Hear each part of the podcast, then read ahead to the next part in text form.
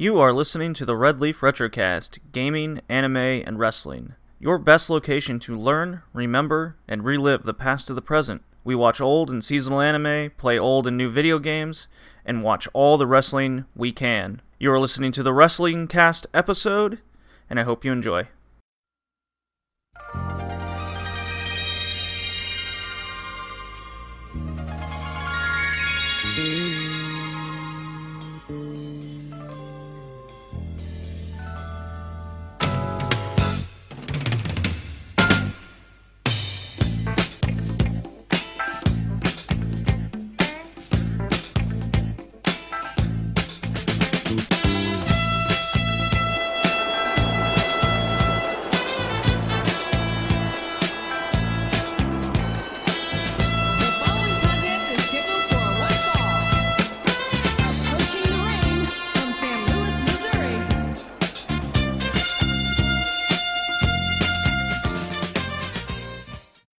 Welcome, welcome, welcome. It is episode 27 of the Red Leaf WrestleCast edition titled Scrapper Carat Gold Cup. Couldn't tell by the title, we're talking about Scrapper Mania, 16 Carat Gold, and the New Japan Cup on this cast. Later, I will be joined by Jay from the SmackDown podcast and fellow host of the Red Leaf Retrocast Modern Gaming Edition, where we talk about all of the recent releases in video games over the last month. Really fun. We have a packed show for you today. Lots of uh, this podcast's favorite indie promotions had arguably their biggest shows of the year. Many tournaments, two in particular, just recently happened. This is Red Leaf Retrocast. Where would we be without our collaboration sites of a Discord dedicated to retro gaming, Retro Twitch. Go check them out, retrotwitch.com. Easy Discord link in the Twitter handle. And then, of course, the Anime Radicals Network. For all our anime fans out there, of course, go check out Red Leaf Retrocast Anime Edition, where we're over 45 episodes strong at this point. Amazing stuff. And we have our going contest for a HIDIVE gift card one of those new anime streaming sites out there. Very affordable, but if you want to test it out first, then just enter our contest. Go to at BowlingJD or Red Leaf Retrocast. You can find the pinned tweet for a link to the contest entry. There you go. Enter it, people. Let's get this thing started. As always, this is more of the intro dedicated to promotions we don't normally cover on this cast. Maybe we'll uh, cover them more. Dragon Gate is a promotion uh, that was introduced in this intro section. And um, show now, we've covered it two for two at this point. I love Dragon Gate now. Not something I thought I'd say. OTT is another one. This time last year, OTT was just kind of hanging about. Yeah, Scrapper Mania is always fun. How about this? We're taught we're back at Noah. Yes, uh, another Japanese wrestling promotion. Pro Wrestling Noah. They had Great Voyage 2019 in Yokohama. They have disregarded the green mat. The green mat's gone. New logo and everything too. Personally, I'm not a fan of logo. I think it's generic to a fault. Doesn't pop. Doesn't. It's not inspiring in any way. I don't like it. It does look pretty good with the new mat though. We'll admit that especially on the black background. By itself, though, absolutely hate it. But that's not why we're here. We got new owners in Noah, new direction. Here is the start. This is this is this is the thing. This took place at the beginning of March, so I finally got around to watching it. Uh, what I focused on here was their four title matches: their junior heavyweight tag, their junior title, their tag title, and the big daddy of them all, their GHC heavyweight title. so, what happened? Well, to me, it's still very typical Noah at the end of the day. It's besides their main event matches, which are hit and miss uh, with me. They're always gauntlet matches, pretty much. They're they're always very long standing uh, you know, 25 plus minute things. So it's still the same old Noah. night in and night out. I didn't see anything different here other than a design change as my cat jumps up onto the table. Bug me. Kitty cat. Yeah, I see. But we had Kotaro Suzuki and Ogawa defending the junior tag titles against Hayata and Tadasuke. Uh, I like uh, Hayata. He's got an interesting little gimmick and look to him, but the match only went 11 minutes. It's about as good as a high speed tag match can be for just over 10 minutes. Sure, why not?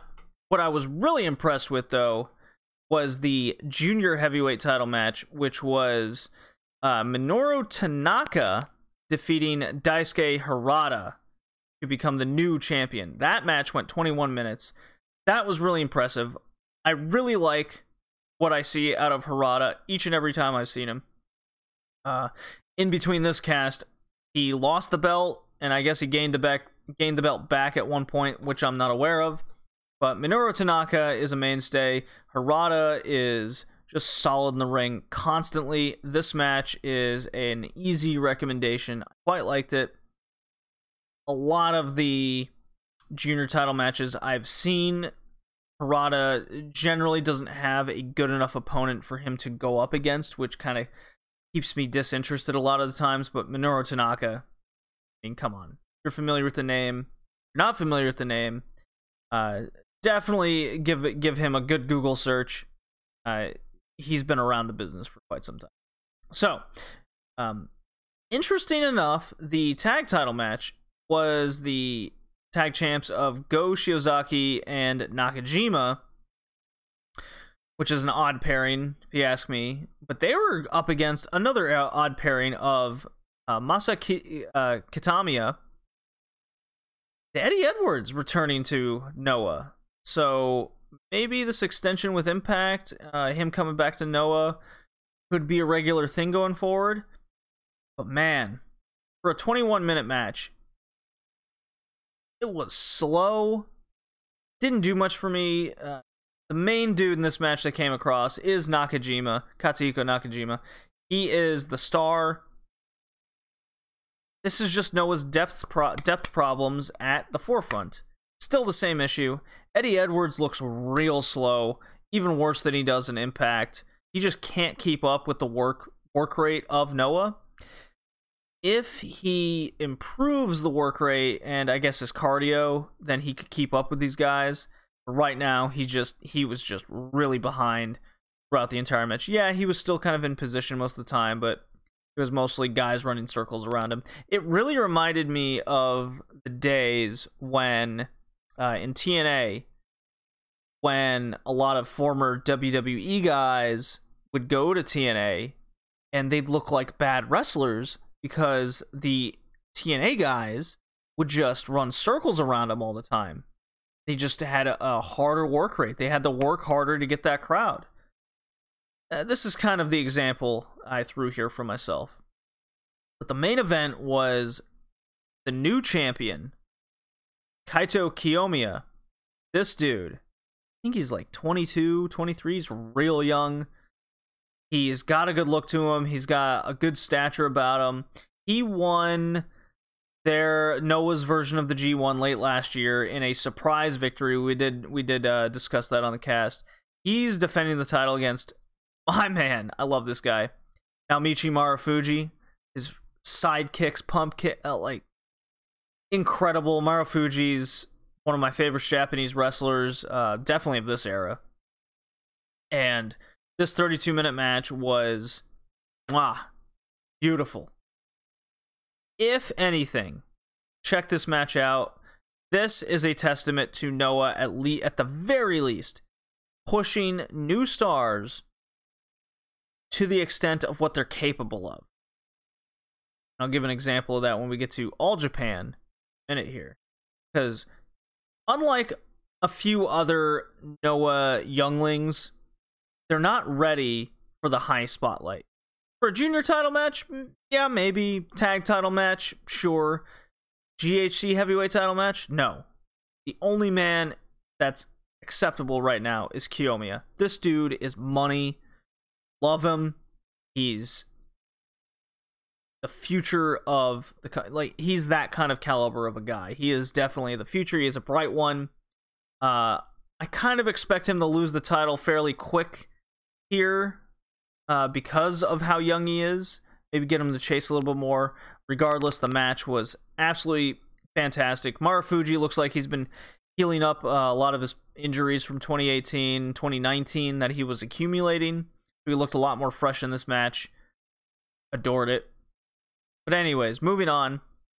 All Japan had their Dream Power series. Ta took place over many, many days. Uh, All Japan, my my guys, you got you got some things to work out here. Cause I watched day one, just watched the two main tag matches to see more of the young talent that All Japan's bringing up. They had a couple tag matches, and then day six was the Triple Crown title match of Kento Miyahara and uh, Naoya Nomura.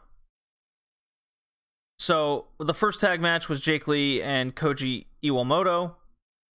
Their tag names, the uh, S- Sweeper, sure, versus Kotaro Suzuki and Takao Omori. And the main event was Dylan James and Nomura versus Nextream, Kento Miyahara and Yuma Ao- Aoyagi. This crowd was just mostly dead the entire time through these two matches I was watching. Just not much hype behind behind anyone other than Kento Miyahara. You remember last year on this cast, Kento Miyahara. I, I, the whole reason why I started watching All Japan again was to just watch Kento Miyahara. There's no exception. Whatever this guy does, it is like he bleeds money. He bleeds charisma. He bleeds work rate in the ring. He is a 31 year old smaller Tanahashi. He's that damn good. It's it's no joke that when day 6 rolled around he had to defend his title, the ace of All Japan against this young dude Nomura. Sure the crowd was behind Nomura in this match. But I think it's cuz it was a triple triple crown title match, young guy against the ace. Match went basically 29 minutes. To me it was Miyahara wrestling a broomstick it was still really good in a lot of ways because Nomura does play his role of a beat up babyface character and makes a few comebacks, but it was really just Miyahara doing a good chunk of the work. It just it's just a testament to his wrestling skill and where he stands in the company above all else. In a lot of ways you could compare the current state of All Japan to an infantile post Inoki state of New Japan, where they're just they just have a few aces up their sleeves, pun and totally intent, and they're they're just breeding their crop of wrestlers. They're trying to sign guys. This is the kind of feeling I'm getting from All Japan. While Noah is, yeah, they've stagnated in depth quite a lot. They've lost a lot of wrestlers important to their promotion. So we'll see what happens there. But Dragon Gate is a good example of a promotion that lost guys. They've developed young talent and showcased them properly. But pretty cool. So that's All Japan. I don't think I'll be checking No One All Japan out. Recently, I might check out All Japan's Champion Carnival finals match. That's always that's always good. Remember last year was Miyahara and Marufuji just fucking tore the house down. So, anyways, uh, I think it's time I play the Wrestler Spotlight Drop. The best there is, the best there was, and the best there ever will be. It's definitely no joke. One of the best there ever was was Harley Race. And I was thinking about this doing the retro reviews, uh, some titles that I'm there was a little Twitter thing that went went on about a month ago or 2 months ago even. Like what's your favorite titles? And what do I what do I think of of favorite titles? Well, my favorite titles consist of like some European titles, uh the WWF early 90s white intercontinental belt um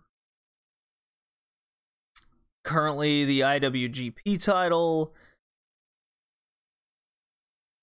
but when it comes to history of titles I saw a documentary over the NWA United States title, now known as the WWE US title, various circumstances.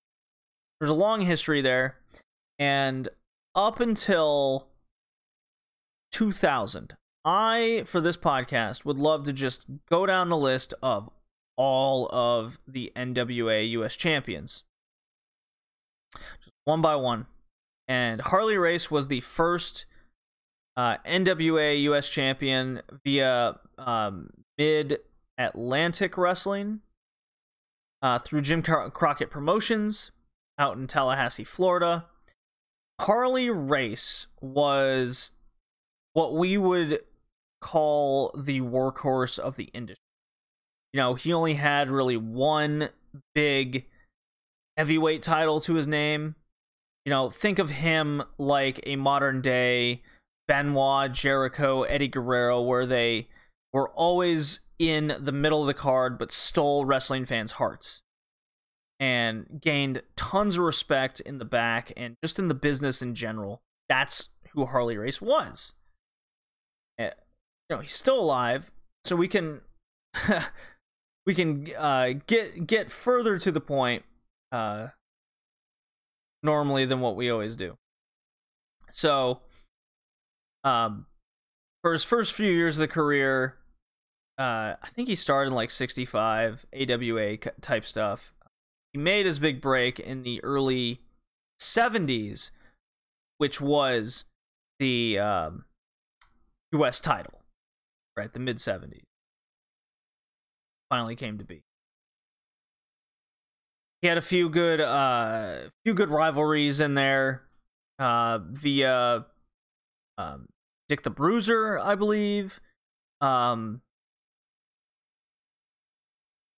let's see, uh, Verne Gagne was in there, Bill Watts for sure, uh, and and eventually started wrestling Curt Hennig, aka Mr. Perfect, however you want to, however you want to um, cast it. He was definitely tag partners with Mr. Perfect. I believe they had a uh, quite an interesting tandem out on the West Coast, if memory serves. But let's talk about the U.S. title here, because that's what he's most known for, with first ever U.S. champion, always recognized, and uh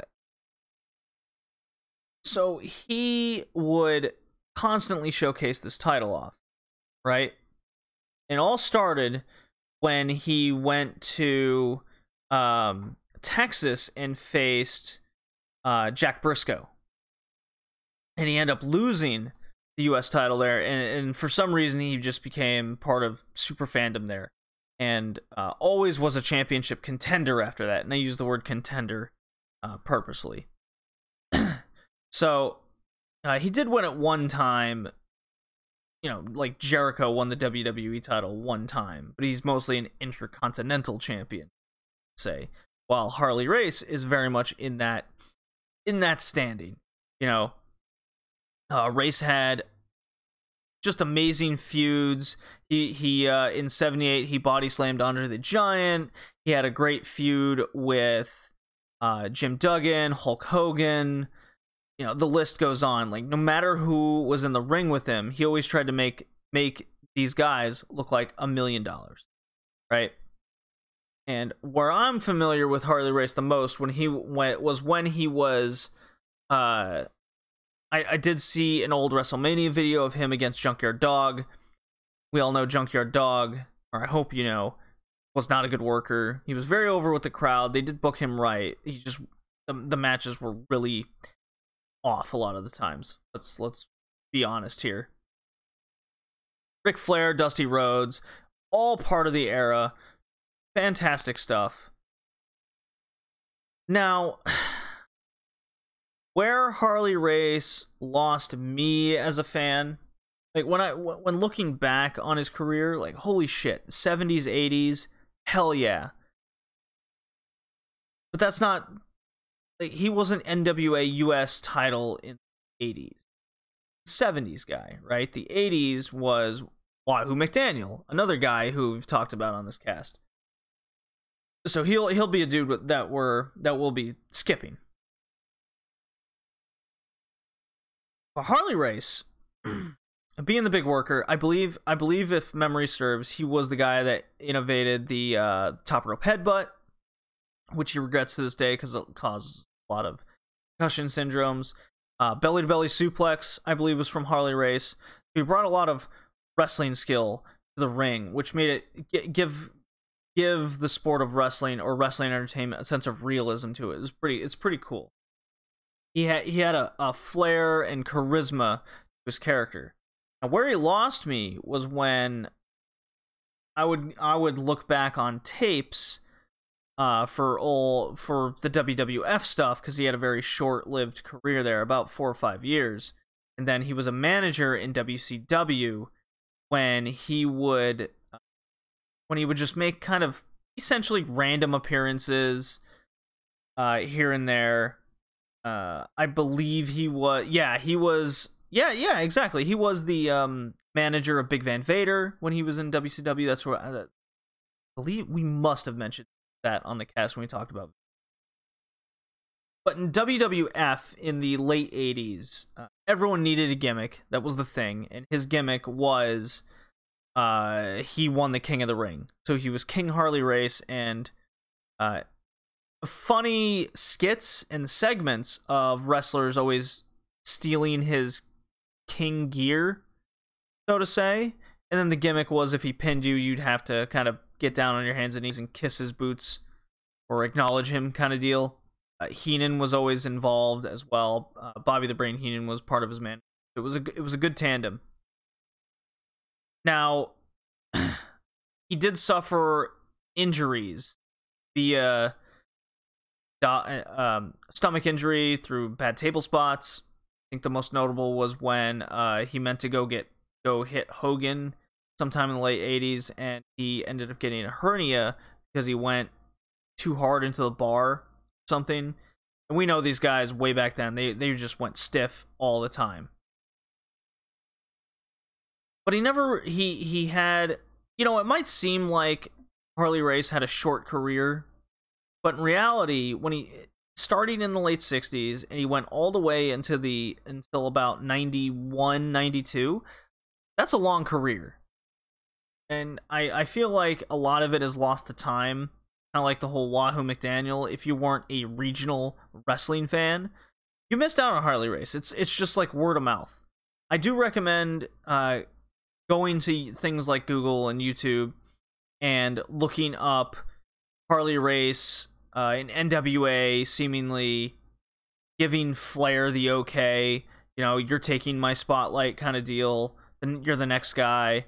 Uh, I don't recommend the Junkyard Dog match at WrestleMania 3. That's no that's that that is no bueno. Uh, but I do recommend kind of the Terry Funk uh, era. Johnny Valentine for sure. Lots of hard hitting. Um, and some of some of his uh some of his WWF skits with Duggan. I mentioned that before of Duggan stealing his robe and stuff. Is it's quite funny. But if you want to see more of what Holly Race wanted to do, like was as a wrestler, then check out the NWA library. Uh, you you really can't go wrong because I'm sure there's a lot of just big wrestlers that Harley Race was part of. So I hope you guys learned something. Uh, it was it was definitely cool. I watched a few matches myself. Uh, that's gonna move us along into our next segment, which is weekly wrestling recap.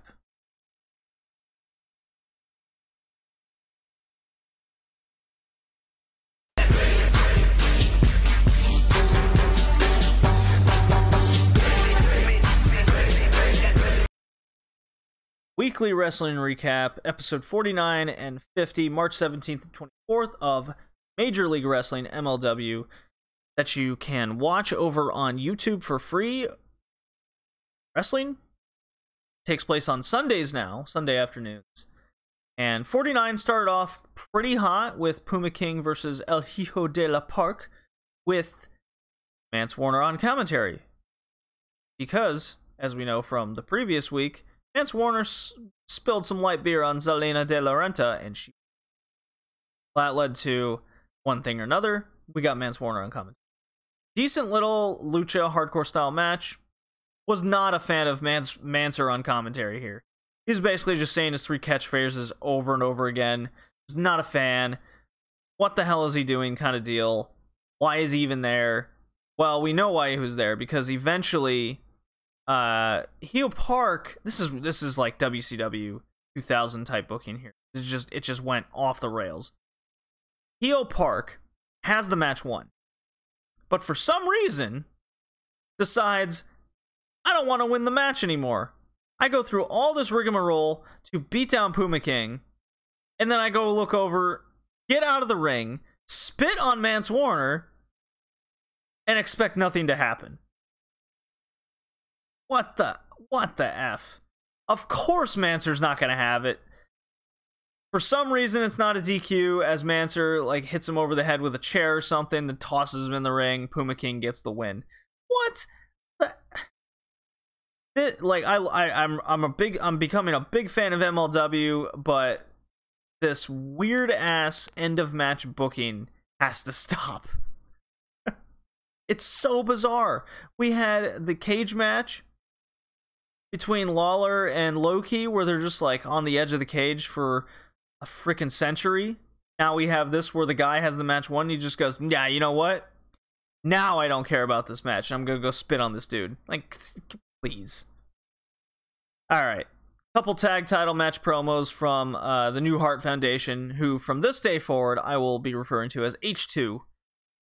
And then we got another promo from MJF and Holliday, you know, kind of highlighting their new tag team alliance deal of the Dynasty. Then we get tag match debuting Contra unit, Fatu Samael, where they legit attempt murder in the ring. they get DQ'd, of course. Fatu hook spikes one guy and splashes him. Samael, and I'm not joking you, I wouldn't fib you guys. He shoots flames out of his hand like a freaking magician Arabic genie. Just here's my flame trick. The dude sells the piss out of like like his face has been horribly burned. And what gets even just more crazy is Samael and Fatu stay in the ring trying to get get legit heat from the fans. Like they're throwing water bottles on them. They're spraying them with water. They're swearing at them. Just antagonizing the fans to throw food and drinks in the ring at them just to try and get all that heat. Like old WCW, NWO, you know, fucking up a main event week in and week out kind of heat. But this is legit hate, not annoyance hate. Pretty. It was pretty gnarly. It was pretty gnarly. It was rad, I tell you. Then we get a pre- pretty decent main event of H2, the team of Smith Jr. and Teddy Hart versus Dynasty members MJF and, and Holliday. Teddy Hart's injured ribs from the prior beatdown was sold quite nicely, I must say. Including at one point, Teddy fucking pukes in the middle of the ring because his ribs were worked so bad he can't breathe right, and then he tags out. It's a ridiculous spot, and yet I loved it. uh, I guess it brings realism to it, but it was, it, you know, there are some things where they go over the edge, and you're like, why did he do that? Was that really necessary? Why not? Why not? Was that not necessary? You can get that double entendre for you, double negative. And as a post-match beatdown is happening, Mr. Hammerstone, big Hammerstone, hits the ring at the end of the match and causes the DQ. If we remember from a backstage promo segment form, I'm pretty sure a couple weeks back, he was on the phone saying, quote, Oh Dynasty? I like that name. And he kind of looks back at the camera. That's good backstage segments. Spoke on I spoke about Impact where you saw Willie Mack and Chris Brothers kind of hanging out backstage and nothing happened with that. This was they set something up and it meant something. All you had to do was pay attention. Great. So nice consistent storytelling there. MJF's faction grows to three. He's a big deal, guys. Better than you. You know it. Episode 50, March 24th. Starts off with Teddy Hart being arrested for vandalizing MJF's car, allegedly. And really just goofy spots of Teddy Hart taking his fanny pack, busts out a big ass stack of cash, hands it to Davey Boy Smith Jr., takes all of his necklaces off. He's looking at the officer. No, I'm complying, officer, as he doesn't like do anything to comply. and then he then he walks off and Pillman Jr. comes up from the side. He's like, "Where's Teddy? Where's he go? No, Teddy, come back! Ah, oh no!" Just really, really awkwardly bad yet hilarious, terrible acting. MJF and Holliday are now standing by, gloating in his arrest. Pillman wants Hammerstone in a match later for vengeance. Oh god, that's not gonna end well. First match is Myron Reed. Finally, off to the first match in episode 50. Myron Reed versus Gringo Loco. It was quite fun. Not anything but a fun match. Couple botches here and there. Crowd was into it. Gringo Loco actually gets the win. Yeah, a spinal tap. Pretty sick finishing move. We got more segments here. MJF backstage gloating about Teddy Hart's mugshot after being arrested and talks shit on Calgary unintentionally. He goes, We're gonna go to Canada, hang out in Calgary, you know, have a good time. And Holliday's like, What are you talking about? Calgary sucks ass. MJF says, Oh yeah, forgot. Kind of deal. We got more hyping up Battle Riot packages with various wrestlers. Fun. Get a Contra Unit hype promo on how they are taking over and killing people. And now time for Hammerstone with MJF and Holliday versus Pillman Jr. with no friends. And once you know it, the no friends plays a big role because Pillman loses. Handedly. and that's it. That was MLW. A couple good shows with with a with at least one weak segment in so MLW is keeping my attention from now. I am very excited for what they do with Contra Unit in the future.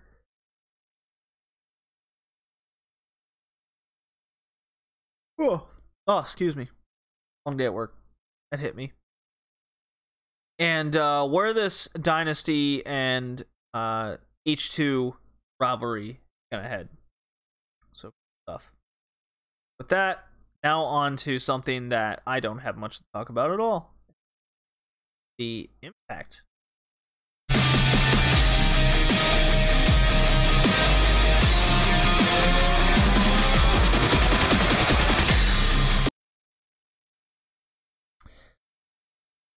Impact Wrestling. You know, I've given them the rope. I've given them the slack. Guys, I'll reveal what I'm doing at the end of the March 22nd show. But first, we got March 15th to go through. Overall, a decent continuation of telling the stories they are telling via the extended TV formula, considering there's some positive there. Impact has their formula, they're sticking to it. They're not veering away from it.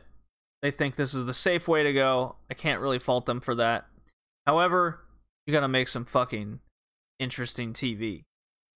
Because what I'm seeing here is a failure of that.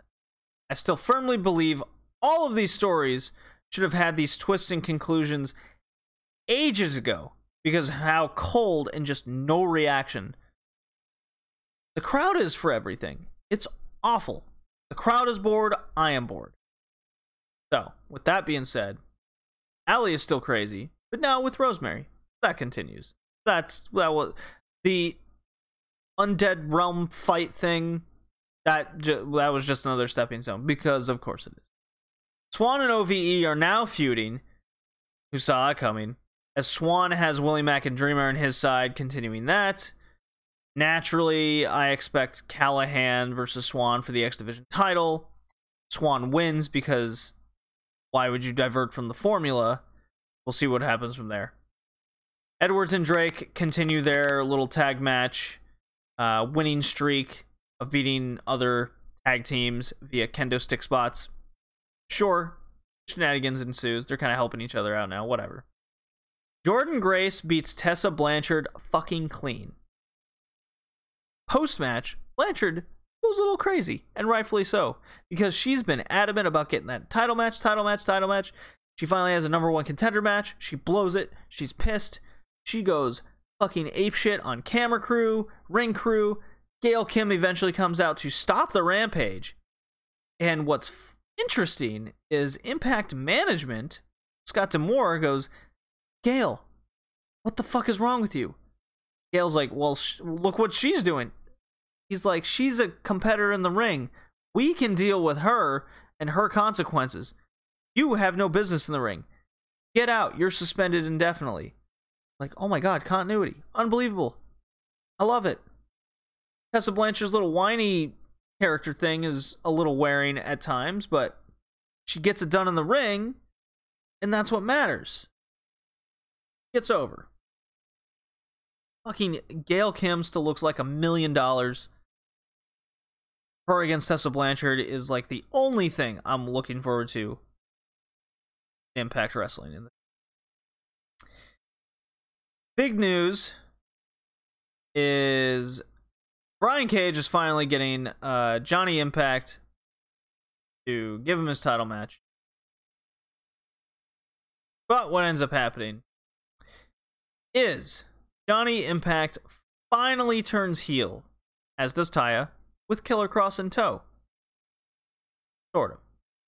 Kind of looking on. It was all a ploy, his little injured neck thing, and the fusions, and the doctors, and in the match. It was all a ploy to beat the crap out of Brian Cage. But that's not what's said, right? What we understand as the viewers is Cage looks like an idiot, moron, extraordinaire. He fell hook, line, and sinker into Johnny's plan, as convoluted as it all is in the end. Happened nonetheless. And yet, Johnny Impact looks like a cocky son of a bitch. And as he should. So fine. If this turn happened in like the end of January and not mid March or mid January, you know, shortly after homecoming, totally different totally different reaction, totally different crowd reaction, totally different character development.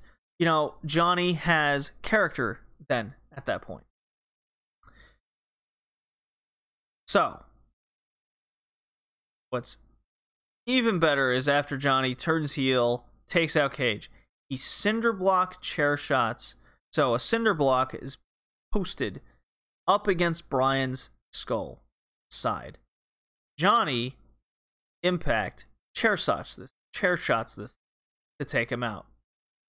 Got a decent pop from the crowd and a little gasps. Where does Impact take it from here one week later with such a interesting storytelling event? Nowhere. Except one where. Sawyer Fulton, aka Madman Fulton, billed from Ohio, joins OVE, so that's cool. Because Callihan got rolled up by Swann. Swann retained the X Division title at 15 minutes. Sure. OVE's kind of giving me these Raven Flock vibes, but less interesting. You know, I do I do love Callihan. And that's all that happened. Just, I mean, Johnny Impact cuts a promo about the fans not believing in him, so it's your atypical heel pro. You didn't believe in me. I don't need you guys, blah, blah, blah. So, needless to say, with my new schedule and Impact not wowing me anymore, I gotta drop Impact Boys. But let's be honest, this is probably gonna happen anyways. Impact is boring like I can watch things like WCW 2000, some of these things in WWE days just because they're just so ridiculous and you just talk about it and you laugh about it. Impact doesn't even have that going on. So, done. I'm out. Impact's gone. No. And with that, you will hear me back about a couple hours talk about WCW Thunder and the wrestler rankings.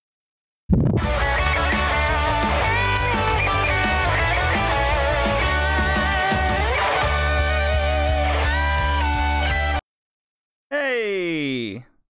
JD is back here yet again with more indie wrestling, and I am not alone. I am joined by my good friend, joining me all the way from the SmackDown podcast and the Modern Gaming Podcast edition of the Red Leaf Retrocast. Jay, you're back. Hey man, how's it going? Uh, you're back for more. I'm back for more. Oh man, we have we have lots of things to cover. Two Holy freaking shit. tournaments. It, it's crazy. two tournaments. We're starting off with Stardom, hence the Mayu Iwatani music. Then we got two chapters of progress. Very uh, underwhelming compared to what we've been having lately. Uh, OTT's biggest show of the year happened with a match of the year candidate. WXW Mhm. had their biggest event of the year, 16 Carat gold, and its tournament involved and we round it out up with the New Japan Cup of 2019. Holy shit. Yeah, dude. Yeah. Uh, you're here for the best parts. So, just starting off really fast with Stardom. I know I've been trying to get UJ to watch a bunch of Stardom, or at least give it a try. You, you, you know, there's only enough time in the day for uh, so much. Uh, ha- how how much Stardom have you? Were you able to watch the Jungle Kyona Momo Watanabe match yet for the white belt? Nope. Because your account was being silly. Mm, I don't think so. I think you're being silly. Let's just go to mutual ground here and say something was being silly. My theory is that Stardom That I was, being silly. That's that's you've already said that. Well, my theory is Stardom was in the midst of uh, upgrading their site, which they did fairly recently. So I think like the timing was just off there. But nonetheless, Told you something was being silly. nonetheless, uh, last we left off um, was the amazing White Belt Defense show. Definitely go check that one out. And since then, we've been kind of building towards a Night Korakuen show at the end of March, which just started being pumped out today, in fact. Uh, so we're getting a little bit of a house show vibe here from Stardom. Everything's building towards this night show. So we have a, uh, a couple Shinkiba shows, uh, and then their Osaka Day show, aka otherwise known as Grown Ups Grow Up Stars 2019. So a little little highlight on some of the young talent over in Stardom. So Jay, if you don't mind, uh, I'm just gonna run through what kind of what happened uh, in rapid fire. Give give You some know. quick thoughts. Go ahead. Go ahead. right. So uh, newcomer, uh, Andras Miyagi uh, from Sendai Girls. That's Meiko Satomura's promotion. Uh, the big story here is she pinned Momo Watanabe in the Oedo Tai versus Queen que- Queen's Quest trios match. Uh, and Momo was not having it. She hadn't lost or gotten pinned in like nine months, Jay. It's been a Right, long time. Yeah. So Yep. she get she immediately gets on the mic and she's she's n- not happy. She's, she even references how she hasn't been pinned in a very long time. That she doesn't even remember the last time. So she wants a revenge shot at Miyagi, whether it's for her title or not. So there's your uh, white belt title match set at some point in the future of Miyagi versus Momo Watanabe, uh, going for defense number 12, which she's already broken the record. That was at the uh, the previous show. So Miyagi's the the taller, stronger new person in town. So um, very possible that between now and uh, the New York show that I'm going to, which I'm very excited for, we could be looking at a new Wonder of Stardom champion. Are you excited? I am excited. I think uh, I think Momo uh, has proven herself to be among the new, you know, between her and Mayu and Kagetsu being at that top level of stardom. She can move on from the white belt and get get that world of stardom title under her uh, under her wing from now on. So I'm very excited for Which, possible. which one's that? Is that the red one? Uh, the red one is the World of Stardom, yeah. Yep. Yeah.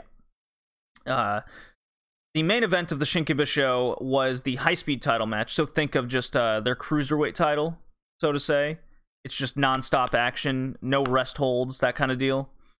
Uh, it was a triple Yep, threat yep. match uh, uh, featuring Hazuki, Azumi, Azayim, and Konami. uh, probably, Jay, the best five minute match one can find in recent times. Really? Yeah. It was just uh, nonstop, three hard kicking machines going at each other, followed by just fast pin roll ups, just rapid fire. And then out of nowhere, Hazuki Hazuki just pulls a fast one, right? And Yep. post match, she puts a cocky promo out. She's like, "Yeah, I knew, I knew both of you weren't worthy of my time one on one. I got an okay match out of you guys. Uh, you know, she, I'm reading behind the words kind of deal.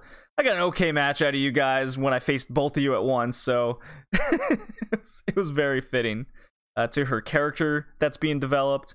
and how she doesn't really care about being the high speed champion, but she cares just enough where if she's to lose, she wants to bring the title up a bit, you know, to make it worth her time. It's kind it's kind of interesting. Uh, think of like a Naito IC title run. It's like I fucking hate Yeah, I was gonna this say like Nakamura when he elevated the other one. Yeah, I, I'm, I'm, you know, if Hazuki was like chucking the title, not giving a shit, it would fit the character right now. Right, right, right, right, right, right. It's pretty funny. Um, later in the night, we get a super hilarious uh, Natsu Sumire promo because the the the story is Oedo Tai wants all the titles in Stardom, but Natsu is kind of the Chase Owens of the group, where she always seems to gets pinned, but she's also kind of the comic relief of the group. Right, Mhm. not not not as good as everyone else. Uh, so Oedo Tai kind of looks at her and she's like, Natsu, you need to kind of challenge for a belt here. So she puts on a promo of she can't find a title to challenge for, like the uh, the rookie belt.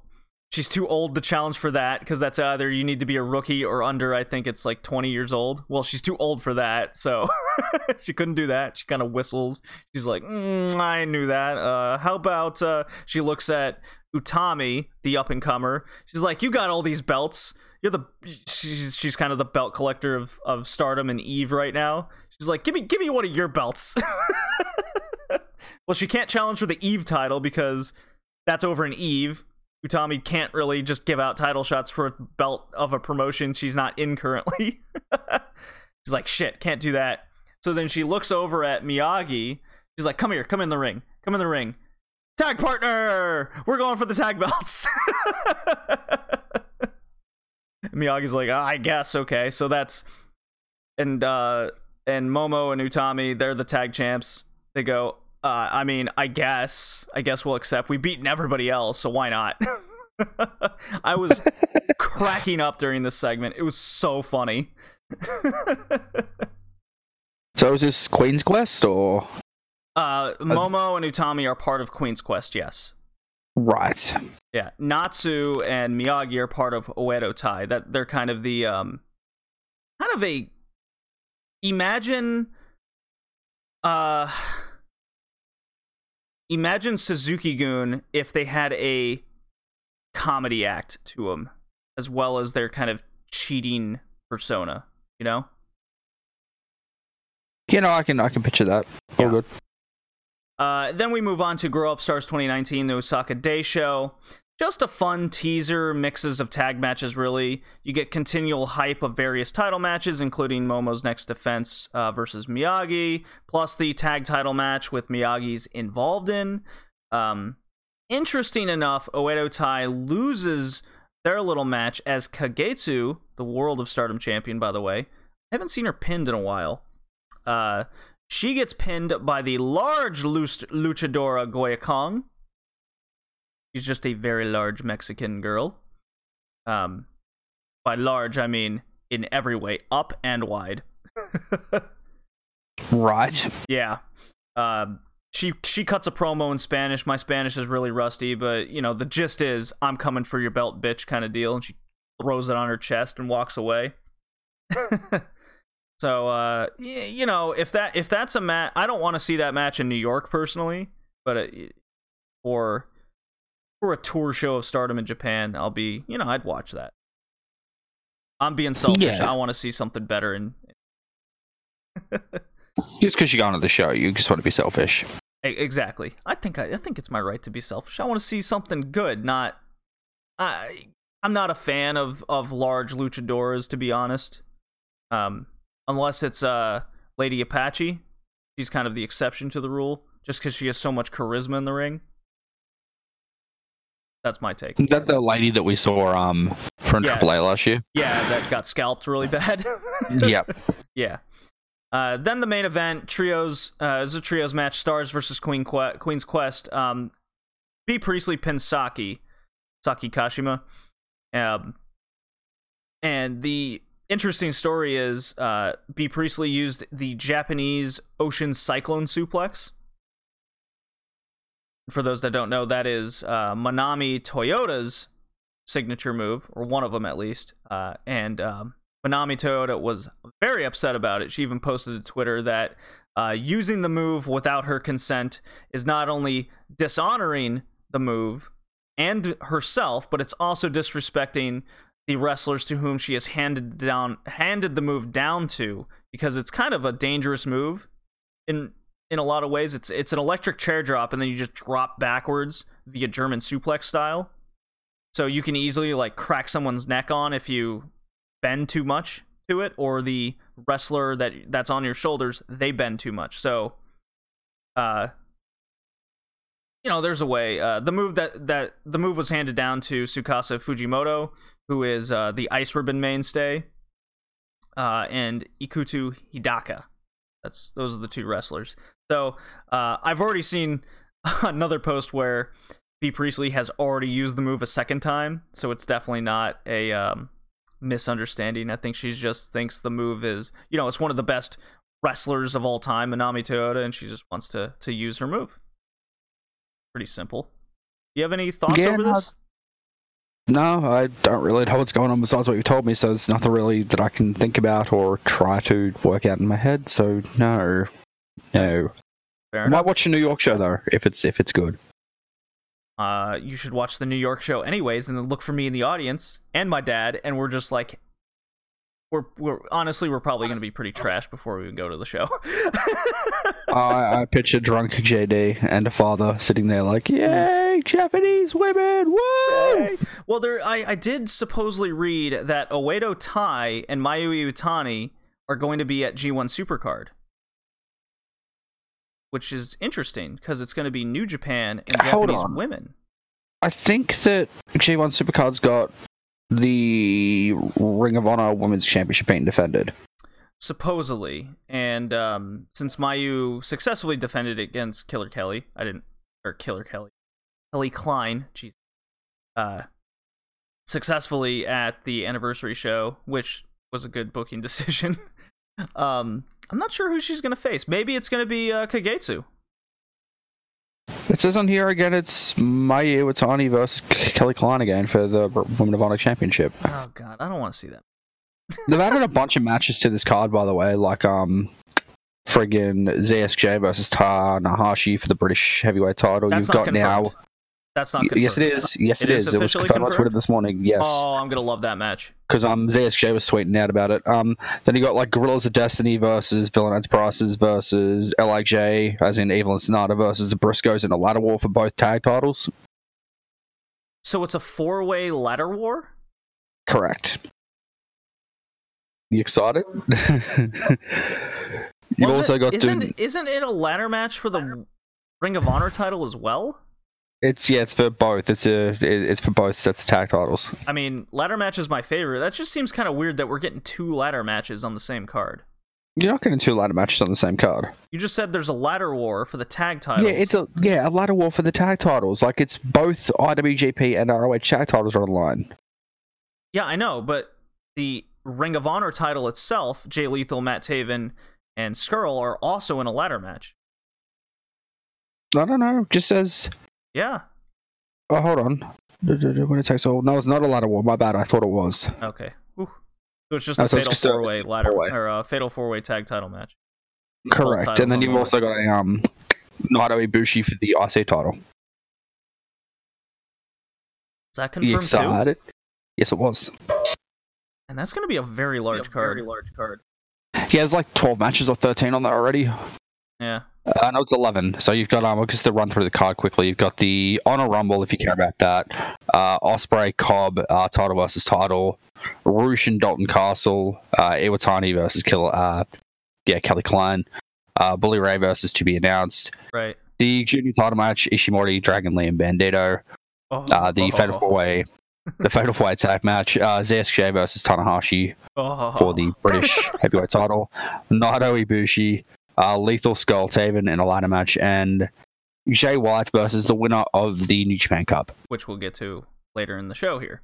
That's why I didn't say who it was. Yeah. Wink, wink, nudge, nudge. Wink, yeah, stick around. We'll tell you all about it. Yeah. Well, all right. um, all right. Get there. Jay, you have an echo on your end again.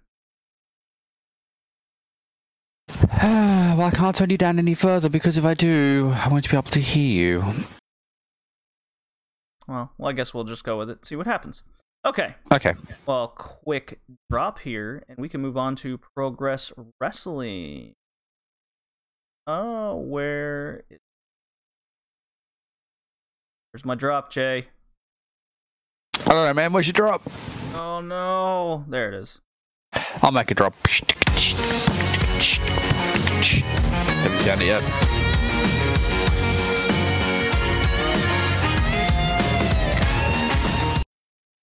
Alrighty. We got Progress Wrestling. We got Chapter 85 Progonaut. Chapter 86 Corrupted Harmony. Uh just, you know, when you when you watch the shows and go through the card, what was your reaction or thoughts over both cards? These shows are literally just pretty much filling in time until Super Strong Style 16 and Bread Knife. Yeah, really no doubt about that one. Uh, the main events of both shows were good. There's a couple good matches in there uh, mixed in. You know, I'm not saying they're horrible cards, it, but they they really gave off that filler kind of vibe. They weren't, to me. Uh, this is where progress kind of lacks a lot of the times. Is there's not enough substance behind the wrestling. Yeah, like, but even a bad progress card, like, not saying there's bad cards, but like, even an average progress card is still fun to watch. Yeah, uh, well, you're not overexposed to the wrestlers on a weekly basis. This is a monthly Unless basis. it's Eddie Dennis, because Unless screw it's Eddie, Eddie Dennis. Dennis. Yeah, uh, he's a good promo, but his wrestling style just doesn't do anything for me. I feel like He's just tall. yeah, I feel like with the exception of what we saw out of him last year, because he was just doing promos, then we finally got to see him in the ring at uh, Wembley uh, in that TLC match against um, Mark Andrews. Like all of those promos came culminated together. It had a good story. I think that's the best we're ever going to see of Eddie Dennis, personally. Yeah, what do you think he uses his guaranteed match on? Post Super Strong Style 16, whoever wins that match, whether it's Walter or the winner, just to get heat. I don't know. He's a babyface all of a sudden. It's really weird to the point that even the heels of Progress are calling him out on it. Like, why are you fans cheering for this asshole all of a sudden? It makes no sense. So, Yeah, I, I don't get it either. Yeah. So we're both we're both in in the same boat on Eddie Dennis. But let's just go through Progonaut really quick. Uh just some of the highlights here. Uh DJZ beats ELP for a spot in Super Strong Style 16. So I'm sad to see ELP lose. Uh for those that don't know, ELP is El Fantasmo. Uh, who's new member of Bullet Club, by the way, over New Yeah, Japan. he, he's got bigger things on the horizon. He's got bigger things, so progress is like in the back of his head. He's just kind of here for a couple shows. But DJZ um, apparently signed an NXT contract, so eh. Eh? his honestly, uh, sure he his his light up light up gear gimmick coming to the ring was before Mustafa Ali, who's now just known as Ali, which is hilarious. Uh, way to way to devalue a wrestler immediately. But anyways, um, he's just gonna come come across as a dude that's that's just copying the guy on the main roster, you know, even though he was first. Yeah, but he was good in Impact, if I'm not mistaken. He's very good in Impact. Just Impact has gone the wayside, unfortunately. Yeah, I'm hoping that the United We Stand show is decent. It's like got a bunch of different promotions on there, so fingers crossed. That will be bad. I think. it's Your bold, bold statement, Jay. You ready for this? All right, go ahead. The. United We Stand Impact show is going to be Impact's best show of 2019. Willing to put money on that. Dollar and a beer. Dollar and a beer. Let's do it. Dollar and a beer. All right. But then, like, their best show could be, um, like, personally, like, you could say it's their best show, but I could think, like, something else is their best show. Because I can tell you one thing right now, it's definitely not Homecoming. No, it's not going to be. It's not. And it's not going to be Rebellion, which is coming up. Uh, I mean, Bound for Glory. We'll see. Maybe Slammiversary. Slammiversary was easily their best show last year. I think that's non-debatable. uh, but anyways, yeah, DJZ gets a spot in Super Strong Style 16, as does Jordan Devlin, who beat Evolve champion Austin Theory, Mr. Loser of the weekend. Evolve champion Austin Theory. Yeah, but dude, it's the Evolve title. well, I think that speaks more to the more to the state of Evolve and the Evolve title at this point. Yep. Yep. it's it's How long until he shows up in NXT? Um I give it 6 months. How long until Evolve just fold into NXT? I have been waiting for WWE or at least Triple H to buy Evolve for the past like a year and a half. And then he can have a feeder system for NXT. So he's got Evolve, and then he's got his NXT. Exactly. And Evolve can just be the little house show circuit to increase uh, ways to utilize the wrestlers, which they're kind of doing already. And that's it's it's no secret that Evolve ticket prices and interest in that promotion have gone down. Yeah. and I went to their recent Evolve show. Uh, you know, I got to see Velveteen Dream. He's cool. He's super over, but like when you're seeing this is this is the vibe of the audience, and it's very clear. You pop for Velveteen Dream because he's the big deal, right? But now Yep. that all the Evolve mainstays who aren't going to NXT or want to be in NXT or have that word into NXT right now, they all left, right? All of those, like Chris Dickinson, uh, LAX, um, uh, uh, I guess Ar- Dar- Darbin Al- uh, Darby Allin's still there, Darby Allin. but get um who else? Who else? Who else? There's one other guy. Uh Tracy Williams. Tracy Williams was like really outspoken in his disdain for how Evolve was treating their mainstays. Like if you if you don't want to buy into the NXT hope that you're just not going to be on the card. So a lot of those guys were kind of they they were booted out slash left. So Evolve is in a bad state right now. Be in this NXT feeder group because all you're seeing is the guys like not good enough to be on NXT TV that are treated as not big deals. Um, but yet they get over the Evolve guys. So take that for what Yeah. it's worth. Yeah. Got a little Evolve tangent there. But yeah, Devlin wins. Um, Millie McKenzie earns her spot in the Fatal Four Way match at Strong Style 16. That's that's becoming a um a little annual thing at Strong Style 16. There's a Fatal Four Way match for the women's title. I kind of like that. I kind of like a little tradition, you know. Is this when they take the title off of Jordynne Grace? I think so. Who do you give it to? Looks like it's going towards Nina Samuels. I don't want it to be Nina Samuels. Well, the story being told with Nina Samuels, you know, breaking away from Jinny and her group, Jinny, uh, as we saw, 86 getting a new member, uh, Nina Samuels being the Eve champion. There, there's there's something to go off there. Jordynne Grace isn't a Progress mainstay. She has been defending the title in the West, in North America, more to kind of give the title a little little showcase, which is nice. That's always a good thing. It's a nice looking belt. Yeah, it's nice. Absolutely. So, uh, Jinny does like come out mid match, tries a distraction, then beats up Millie McKenzie with her shoe. I quite like that. Jinny's great. I love Jinny. I mean, Millie McKenzie is also busy in Japan with Sendai Girls being the junior champion. Oh yeah. Like, Jordynne Grace is probably going to be going after the Impact title here soon. Yes. Yeah, I, I uh, guess. I, maybe it'll be Laura Di Matteo as the other member. I could see them putting it on her or Nina. I don't know. We'll work this out. We'll see. Uh, we had the main event of Haskins, Havoc, and Eddie Dennis as they've had issues with Do Not Resuscitate. They were in a trios match.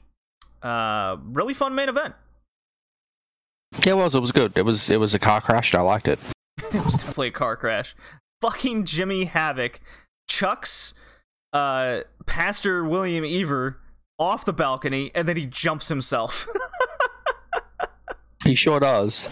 But he dropped Eaver off backwards, and that was a dangerous spot. Good God. I was like, all right, you made my night, guys. Progonaut was worth it. Before I'd even seen that show, I assumed that was going to be a balcony spot because of like some little thing that Progress and Jimmy Havoc were teasing on Twitter. It's like there was a Yeah. thing there saying like no balcony dives like in the arena. They took a photo of it and then a sad Jimmy Havoc. it was it was definitely easily the highlight of the night. Um, the little story in the match was Haskins get the get, gets a quote unquote arm injury, arm shoulder injury uh, early, so he was he kind of goes to the back, uh, makes a valiant return, only to be the downfall of the group because he he was the weak link. DNR sees it, they pin him, they get the win. So the heel group gets the win as they kind of take a lot of falls individually, but as a group, they win. So that's kind of their story there. I, qu- I quite like that. But to me, the takeaway was definitely uh, in Bournemouth. It was their first one. The place and the architecture was really cool. The balcony dive, I loved it. It all kind of worked together. I hope they go back. I really liked. Uh, I really like that place in Bournemouth. Unless they're banned there for doing balcony dives. Yeah, they might be banned there. Did you ever watch the um the Havoc versus Ospreay doco? oh yeah. Like there was that point in there when like I was saying with um Ospreay's moonsault off the balcony that the dude who owns the electric ballroom was there. Uh, it was funny. also, I mean, Ospreay had butted knocked out a goat, so that's something. Ospreay can knock down a goat, something Jimmy Havoc can't say he has done.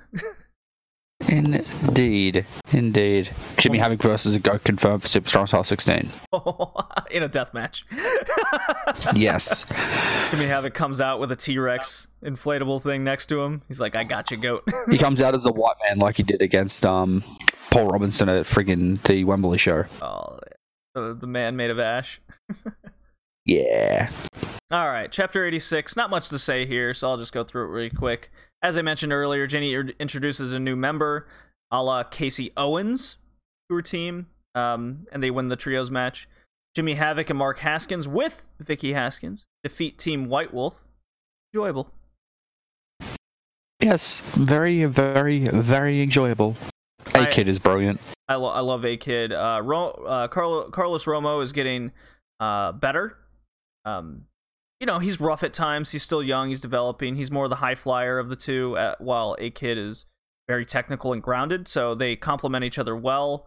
Uh, they clearly have chemistry together. It's just, you know, working out the kinks here and there. They're getting way better. Super Strong Cell 16 qualifying match yet again. Chris Ridgeway defeats Spike Trivet. So this is the whole DNR can't win individually. As a group, they can. So, super two things here I want to say. Super strong style looking stacked more and more with guys like uh, Travis Banks, uh, DJZ, Jordan Devlin, and now Ridgeway definitely in it. This thing's looking good, Jay. It is. It's looking great. But Uh, is it too soon? Yeah, is it too soon in my life for another tournament? These are questions that will be answered in May. No, because it's two months away. Well, I'll be the judge of this. So here's a thought. Here's a question. Are you familiar with William Eaver's new little gimmick where he has a mic and as the music's playing, he kind of yells into it and swallows it really bad so you can't understand what he's saying? I'm familiar with that gimmick, but no, I don't understand what he's talking about. This whole thing is lost in me. I don't hate it. I don't love it. I'm just kind of qu- uh, scratching my head going, why are you doing this? Because it's annoying and he's getting hate. See? I can't tell. Is it him or is it the group that's getting hate? it's definitely not him. It might be the group, but this whole entrance thing is supposed to get heat. It's just not coming cro- coming across as that to me at all. Well, it'd be helpful if we could understand what he was saying. I just want to mute more than anything, so I just click the mute because it's just coming across as all the time. Imagine if William Eaver, we could understand him, Mhm. right? And then would it be better? I so take Zach Zach Gibson's uh entrance and you know he grabs the mic and people boo him so you don't understand him, right? If you hate Gibson, take your shoes off. in this William Eaver stuff he's doing, because the entrance music's playing so loud and he's swallowing the mic, just don't you don't get any reaction from the audience. The viewer gets n- like absolutely nothing out of it. It just sounds like garbled noise. Like nothing's enjoyable about it, or even a way to get heat. I it, it's very it's a very flawed idea so uh i say stop it Fair enough. uh non-title match trent seven defeats austin theory uh i did like how austin theory was doing his whole interrupting smallman in his intro constantly making him seem like a big deal and trent seven just takes the mic and he just goes you are so american Yep. please please i get it i get it you, you great body though Yep. that was good. Uh, and Trent Seven um, pulls off a decent kind of one-liner promo where he goes, "Look, I got the biggest match of my career coming up. You're the evolved champion." He kind of gives he, he gives credit to the champion, right? He goes, "Look, biggest biggest match of my career coming up. Unifying the titles here. Strong Style 16, day 2. I'm not risking my title against someone of your caliber. Sorry, mate but we can have a match and see what happens, right? So kind of that kind of hints like if you beat me now, future title shot yours kind of deal, right? Yep. Well, needless to say, Trent Seven still beats Austin Theory, so it didn't matter in the end. Yeah, pretty much. Shout out Uh, to Evolve. It's would I think I would I think with that promo, I think Austin Theory should have gone over here. Yeah, but you need to make Trent look strong so that if or when he loses or beats Walter, um, yeah, it'll mean something. Well, here's the thing.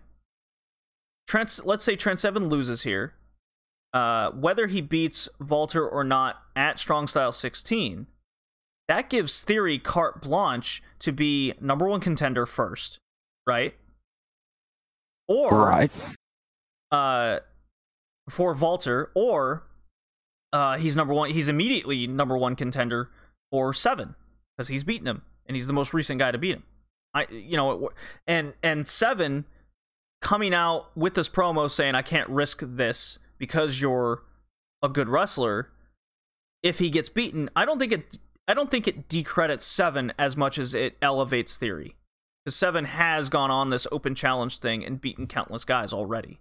You know, one loss wouldn't totally hurt the guy. Yeah, but like it's um hmm. I I still think you need to build him up for Walter. Mm, I think he, well, if you're going to do that, I think he needs better opponents than Austin Theory at that point. Once again, shout out to Evolve. Uh, then we had a six man tag match, uh, trios match, uh, under luchador rules, lucha rules. So guy rolls out the ring, uh, another guy comes in, and he's now legal. That's the whole thing. Uh, newly formed or back together, however you want to put it, South Pacific Power Trip Niwa, um, who I've seen in CMLL every now and again, uh, but now he's in progress with TK Cooper and Travis Banks. They defeat the very fun team of Angelico and ELP and Jordan Devlin. Okay, I'm not gonna lie. ELP and Angelico. God damn, that's a uh, that's a match made in heaven. Would you like to see them go after the tag titles? I want to see them tag as much as possible. I don't But care how. ALP has bigger things on the horizon. I don't care where. Angelico and ELP need to be a team. They have their their gimmicks complement each other. Their styles complement each other. Hell, I even think they look a little alike. So what you're trying to say is Angelico is ALP's dad. Who's older? I, I, I think ALP um ALP is younger than friggin' yeah than Angelico man. It you know, the match was a little sloppy. Uh, the end was really bad. How the match ended, the crowd just kind of died, and then the then the show show's over. SPP wins. SPP, SPP wins. Was the match kind of sloppy? I feel like it was kind of sloppy. Yeah. They tried a lot Okay. of they tried a they tried a lot of lucha stuff, but they kind of flopped around and missed each other. A lot of miscommunication. Uh, just not used to each other at all, especially Niwa, because he's, he's just worked with all these luchadors. And yeah, I mean, Angelico and ELP, they have that background, sure. They're just unfamiliar with each other. That's what that's what it came across. It's your it's a good example of this is not highly practiced promotion that they do only get, you know, they're one or two times a month to go against each other. Fair enough. Yeah. Did you know that Angelico was a former shotgun champion? Hmm. I probably forgot that. Yeah, he won it in a match against uh, Emil Sitoci, uh, Oh, that- Fenix, and Pentagon. Fatal four ways for the win. been, that would have been back then, yeah. Okay. Then he dropped to David Starr at shortcut to the top 2017. Yes. Okay. I know the time. I know exactly the time frame now. Looking for the next drop. We can move on to OTT. Having trouble finding it. I thought I had it made. Huh. Well, anyways, I'll just play this one and we can move on.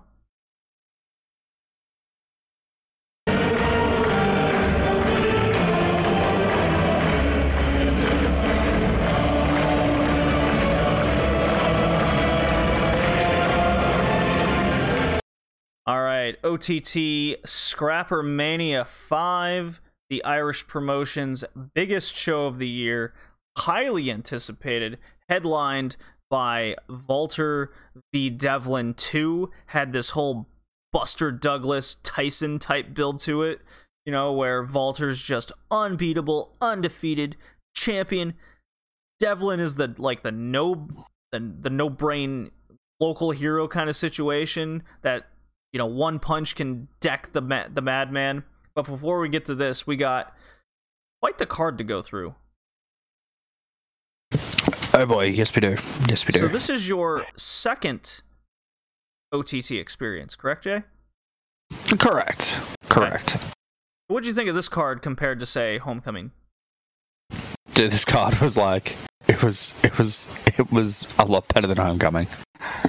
It was a lot better. I mean, there is a reason why it's its biggest show of the year. Uh, not a single match to me. Well, one match disappointed, but all the others delivered on all fronts. What they should have been.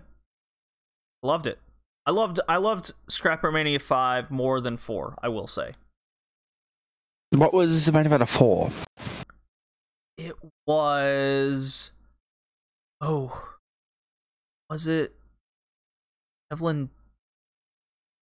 I'm trying to remember now. I can't remember. Been a year.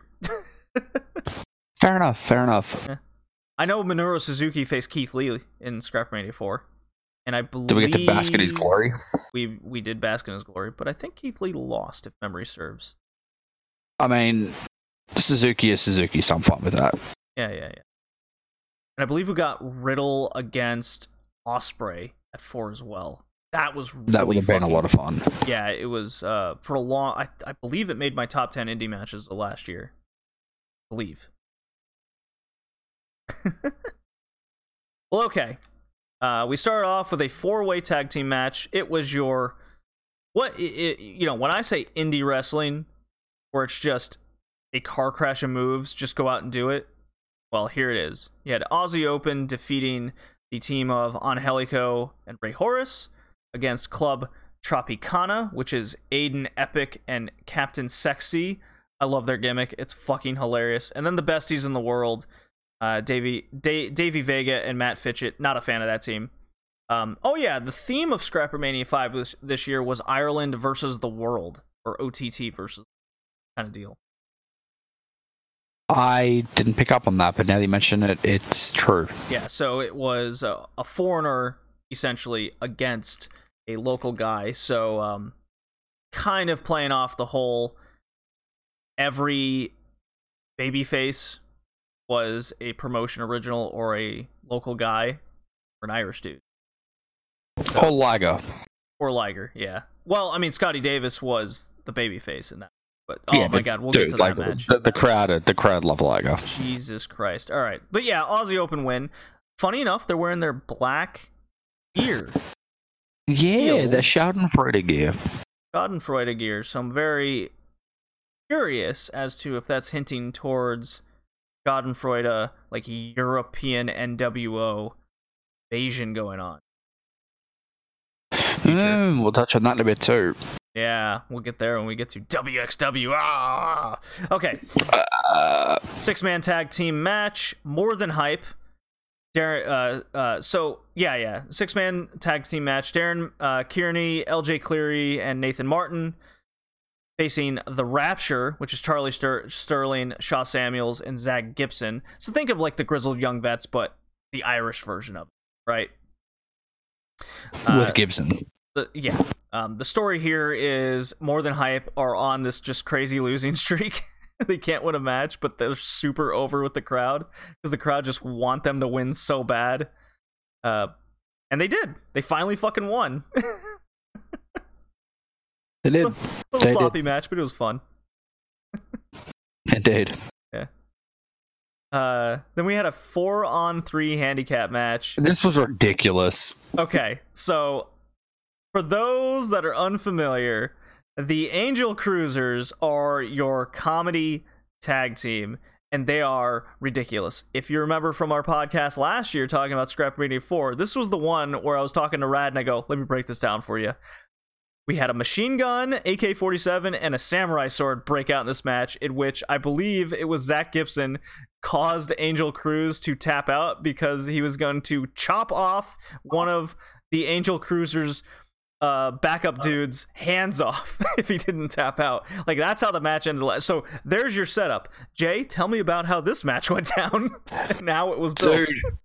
Uh, no, no, no. You, you do it because you could probably explain it better than I can. Uh, I I suck at explaining things. You know this. All right, so um, every year, or at least every major kind of story built uh, revolving around the Angel Cruisers. Last year, Scrap Mania 5 had like an evil G.I. Joe villain uh, try to blow up the arena where Scrapper Mania was being held. the the uh, the National Arena in Dublin. Well, this year it's uh it's that dude's son who's uh mini me essentially, but he's mini Mo, right? but it, before all that goes down, it opens up with Angel Cruz and Be Cool has the owner of OTT tied up in a chair and they're threatening his ass. and then they just fucking shoot him. and then Be Cool just go or no, Angel, Cruz looks at Be Cool. He's like, "What the fuck was that?" And Be Cool just goes, "He wouldn't give us a title shot." and they're just like, "Oh yeah, okay, that's fair." He shows up later in the show. It's fine. He didn't actually die. Don't be silly. well, Mini Mo shows up. He's going. He's going to go uh, blow up the arena. One, uh, they they they they get gassed and taken into like James Bond style custody in a back room. There's this big dude. Think of like um uh uh Jaws from James Bond. He's gonna beat him up. Well, they uh uh Angel Cruiser's best man's best friend that he gets him out of the um uh, tied behind the chair. Shenanigans go down. Um funny fight scenes of being of one dude being replaced with an inflatable doll version of themselves and they just kind of chuck them real hard against the against the against the wall and stuff at one point um the the big dude kicks the dog and makes the bow but it's an inf- it's clearly an inflatable version of the dog It cuts to them in the parking lot just running over the inflatable version of Mini Mo, acting like they killed him. They back over him a couple times. They get to the arena, and uh, because it's a handicap match, who is here to even the odds, Jay? Uh, Hurricane. Stand back! There's a hurricane coming through! Very fitting. Very fitting. Needless to say, the babyface team wins. Angel Cruisers finally get a win. Dude, there's a lawnmower spot in this as well. There's a what spot? There's a lawnmower spot in this too. Oh, I forgot about that. Yeah, they're on stage, and uh, I believe it's Be Yeah. Cool gets a lawnmower. He And he runs over Rick. He runs over Rick the Prick. he runs over his hand. that takes him out. They uh, they they tie one of the um, I think it was Sammy D to the post with a belt, like neck Yep. first. So he's like They totally do. out of the equation. fucking nuts. The match is less than ten minutes. It's fucking crazy. It's silly. It's so good though. Uh, I'm glad that was the only comedy match on the whole show. Like that that that's all the comedy you need, really. Small doses, please. Indeed. Indeed. Alrighty. Next up, we had Dan Barry versus David Starr. Yeah. Dude, Dan Barry is back, and he is over an island. Jesus Christ, he is over. Yes, yes, he is. For someone he is. who's as slow in the ring but smooth as butter, like that's all you need. Dan Barry, you know, I'm not a huge Dan Barry fan, but hey, if you're fucking over, you're over, right? Go with it. And Dan Barry's over, over AF, right? Indeed. And David Not as Starr, over as Devlin, but he's still pretty over. right? And David Starr is the opposite. He is hated AF. Yeah, it has something to do with him also singing the Foggy Dew. Yeah, and for those that are theme. yeah, for those that are unfamiliar with the Foggy Dew, that is kind of the song that's synonymous with St. Patrick and St. Patrick's Day. Uh, so much so that when David Starr came out to it, like you could see and hear when the camera panned over the audience, they just like, "Oh, that's fucked up." Everyone's giving him the middle finger. Did my Irish accent do anything for you? Uh, a little bit. Are you Irish? okay. Did my best there. Do- Yeah, are, uh, are you Irish, my friend? Are you, are you Irish? I'm a little bit Irish at times, yes. uh, but David Fiddly-dee Starr Potatoes. fucking kills Dan Barry at the end. Yes, he does. Like, good God. Good God. And rest in peace, Dan Barry. Man. So, uh, David, Dan Barry's o- over, even though he lost. Star gets his heat and credibility. Um, could be looking at David Starr in the title picture. I think sooner rather than later with stuff like this going down. Yes, I was thinking that too. Glad you brought that one up. Yeah. What's uh, yeah? But let's let's Gotta keep let's an move, eye let's, that. let's move on then uh, through the next um next couple matches here right fast. So Meiko Satomura defeats Session Moth Martina in a very good women's match. They uh they had a very good hype package behind Session Moth Mar- uh, Martina's uh downfall in the cage match from Homecoming 2.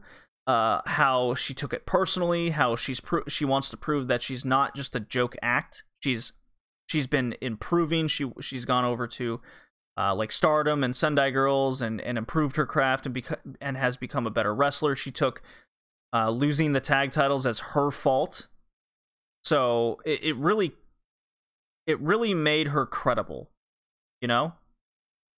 And Yep. uh, just like a match that we saw later on the card, uh, facing someone of legit credibility and stature in Meiko Satomura, like you couldn't hate Meiko Satomura. It, it was this gatekeeper role, and um, to me, this match proved two things: that Martina's not a joke, but she still has ways to go. Yeah. Yeah. Progress are using it recently, and she's silly over there, so you know. Well, but this is OTT, and in in Ireland, Martina is very over. She is Indeed she is. incredibly loved, and uh, the story not being over here, I think, is fitting for her character redemption in her being serious. So, I could see a story building off this where Martina racks up a couple wins at um, some big shows over the next few months and then challenges for the title in the future. I think that's a good build. Mm, she might even take it over Raven. Yeah. Um, we had the OTT Tag Team Title six man match in a loser leaves town match. So interesting, Yeah. interesting development here. Yeah, because British Strong Style lose and they're banished back to NXT. well, it's British songs. Well, first of all, it's a six man tag match, a trios match for the tag titles. So I guess it's like a double Freebirds rule situation, right? Yep. Yeah.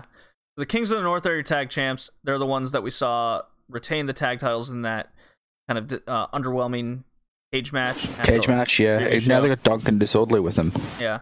Uh, this is interesting, though. Another loser leaves town match where you just assume that the guys signed to WWE essentially are just automatically losing, and yet that's not what we got here, Jay.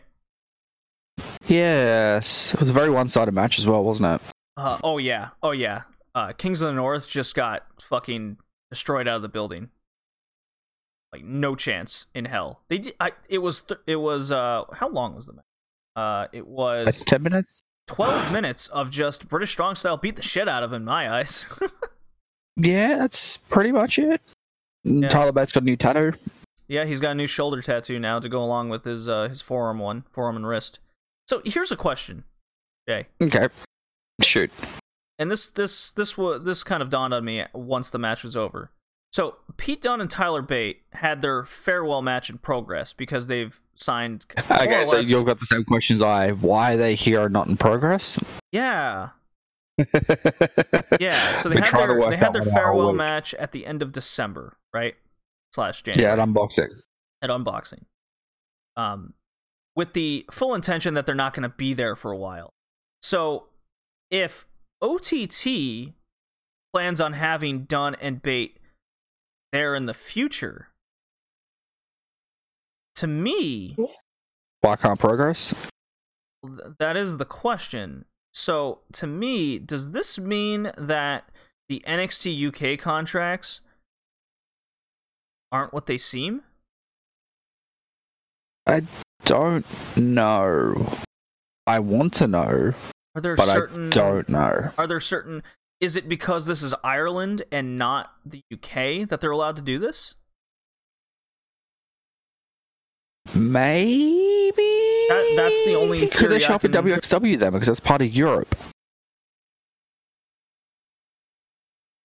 Well, I mean, they're they're they they've never been mainstays in Europe. While Pete Dunne is one of the longest reigning OTT champions, so I I really think it's because it's um uh I this uh, uh Northern Ireland Northern Ireland or is it just shit my Euro my Euro knowledge is fading me on all of a sudden. But anyways, maybe it's because it's not part of the European Union.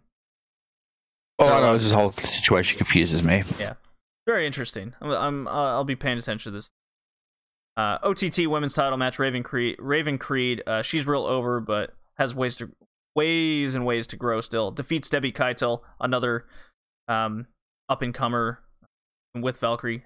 Six minutes over. Moving on. Uh, Scotty Davis versus Jushin Thunder Liger. Holy shit! What a match. Dude, this match was crazy, and I loved it. It was just like non-stop action. Like Li- Liger is. Uh, why is he retiring again? Yeah, you. He's how old again? Thirty. 29? 24. God, you'd you'd never know he's been wrestling that long, right? Yeah, no, definitely not. Th- this, uh, Definitely not. yeah, Scotty Davis, he wins. Liger puts him over.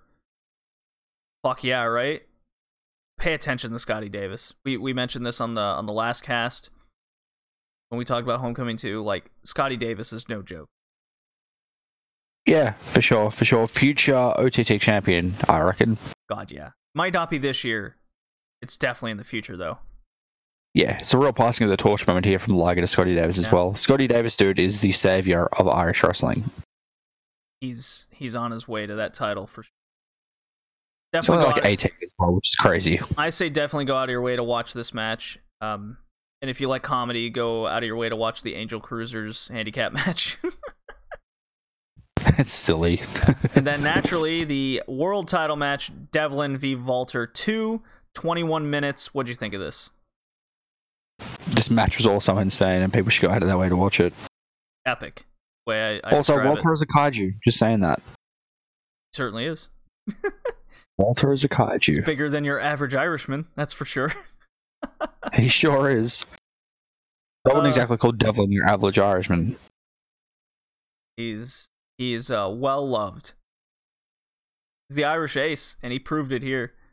Um, Walter throwing the title down, stepping on it, true heel fashion. He don't give a shit about Ireland or its title, to the point where Devlin, whenever he got some momentum, Walter just wanted out. I I loved the end booking of this match so much.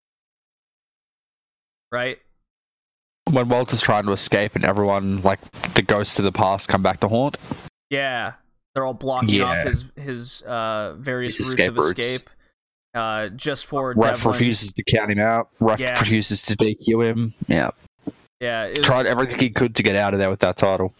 it was very fitting. Um, yeah, it, it's it's a good story of the heel. Okay, I can compare this very well to how uh, Walter took the title from Ban- Banks in Progress. Uh, Because Banks was pulling very similar things, right?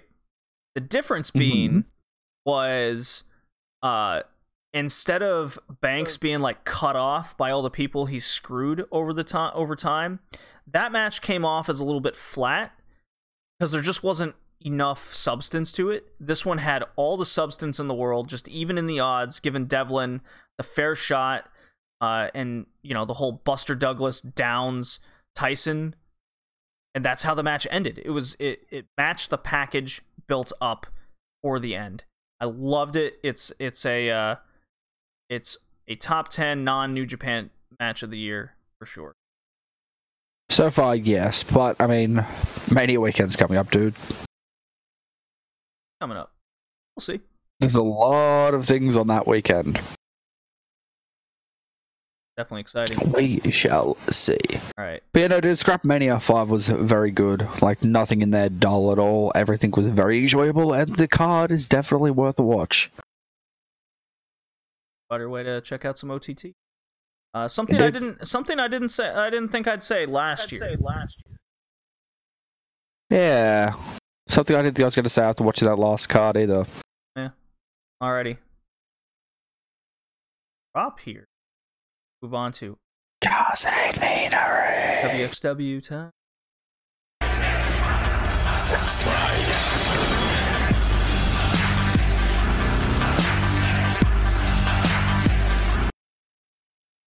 And that, my friends, Lucky Kids music.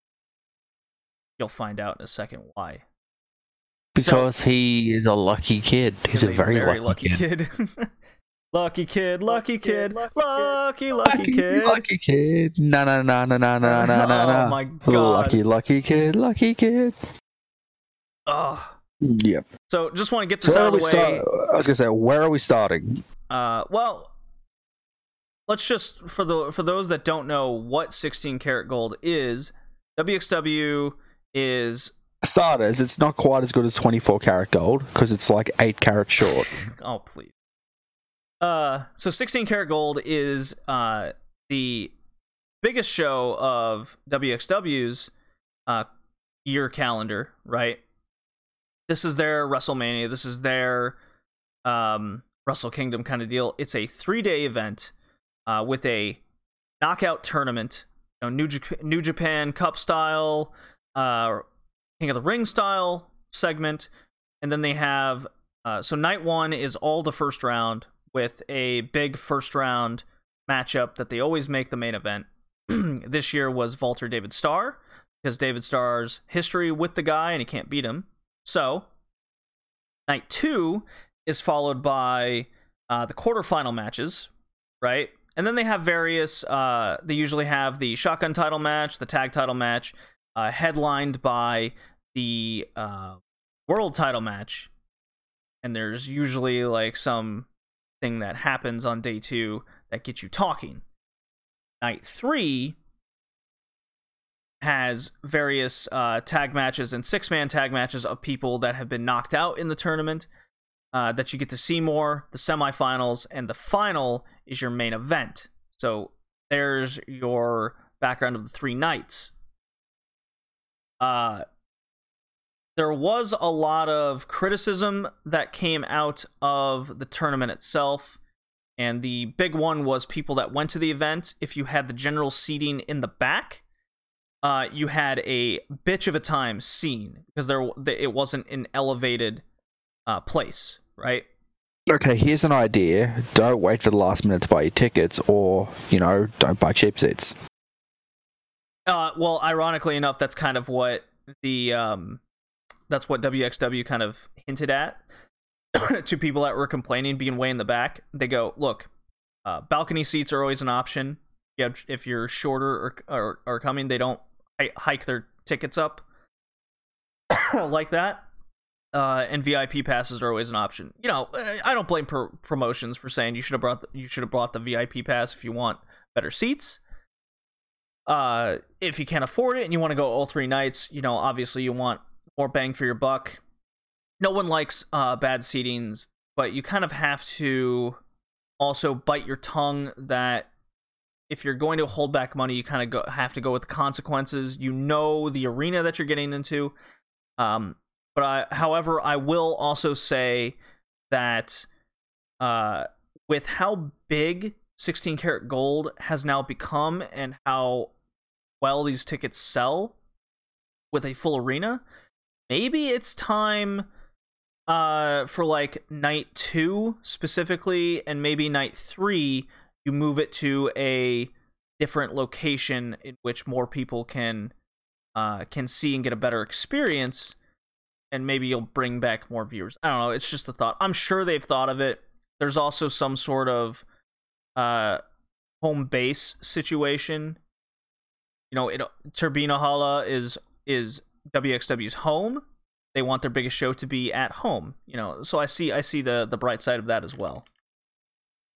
Yep, yep, yep, yep, yep. Uh, I will say I loved the stage setup, the entrance setup. I love that. That was good. Very slick. Uh, the the the tri screens when the guy when the wrestlers are on screen they had you know they uh, left side they had one guy right side the the other with the entrance package videos kind of split between the three screens. Uh, cool stuff. Looked the quality just ceases to amaze me of what WXW puts out. So, anyways, Jay, I want you to go through night one, all the first round matches. Give me your. You saw all three nights. I'm very proud of you, by the way. I know that's a task to take on with your schedule. Why? Why? Thank you. But um, all right. So what have we got? Where is this thing on the list? That's night three. That's night two. Alrighty. So night one, round one match. Axel Dieter Jr. defeats Marcus Alani, their Shotgun champion, Marius in what I would call. Sorry, um, I, I, I, shut up. Um, yeah, Marius Alani. Um, yeah, in a, a decent match. Uh, two of them put on eh, pretty good, pretty good. Like nothing really to talk about. Like Axel Dieter Jr. moves on. Yep. Yep. Uh, round two, sorry, match number two was uh, a very good Lucha Lucha match with Fenix and Rey Horus. Yep. If you like Lucha matches, check out this. It was Yep. very good. So far, I was two for two in my bracket. um, yeah, so Fenix defeats Rey Horus. All right, match number three uh, Shingo, Irie, and Chris Brooks. I'm surprised that Brooks got eliminated so early considering what happens on night two. Oh, we'll definitely get into that. I have a lot to say about that one. But I also had Irie winning because he's been the Euro mainstay. But yeah, it was fine. Yeah, no, I'm not saying it was a bad match or anything. I'm just saying I'm surprised, like, with what they're setting up. Three for three right. in my bracket. How's your bracket looking? I didn't do a bracket. but you were three for three in predictions, I'm sure. Unless, well, yeah, you probably had those three guys winning, right? Uh, yeah, three I would have. I didn't have this next one with Lucky Kid and Timothy Thatcher. Not based on how the, all the builds were going. no, with Timothy Thatcher like denouncing RingKampf for the weekend and just being Thatcher and the video doing things for himself. the video packages uh, he's been he's been having the the one uh, the same one on Road to 16 Carat. Just you know, RingKampf has been deciding things for themselves. It's time I Tim Thatcher think of me.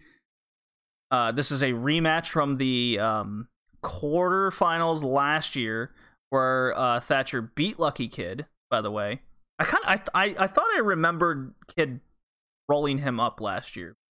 I was incorrect. Thatcher Thatcher beat Lucky Kid. Uh, so my bracket, Jay, I had Thatcher beating Lucky Kid again for the rematch, and then going on to systematically take out like all of Ring. That was my thinking. Uh, culminating against Walter, because that'll play into how he uh rolled up Walter at a previous show. Right?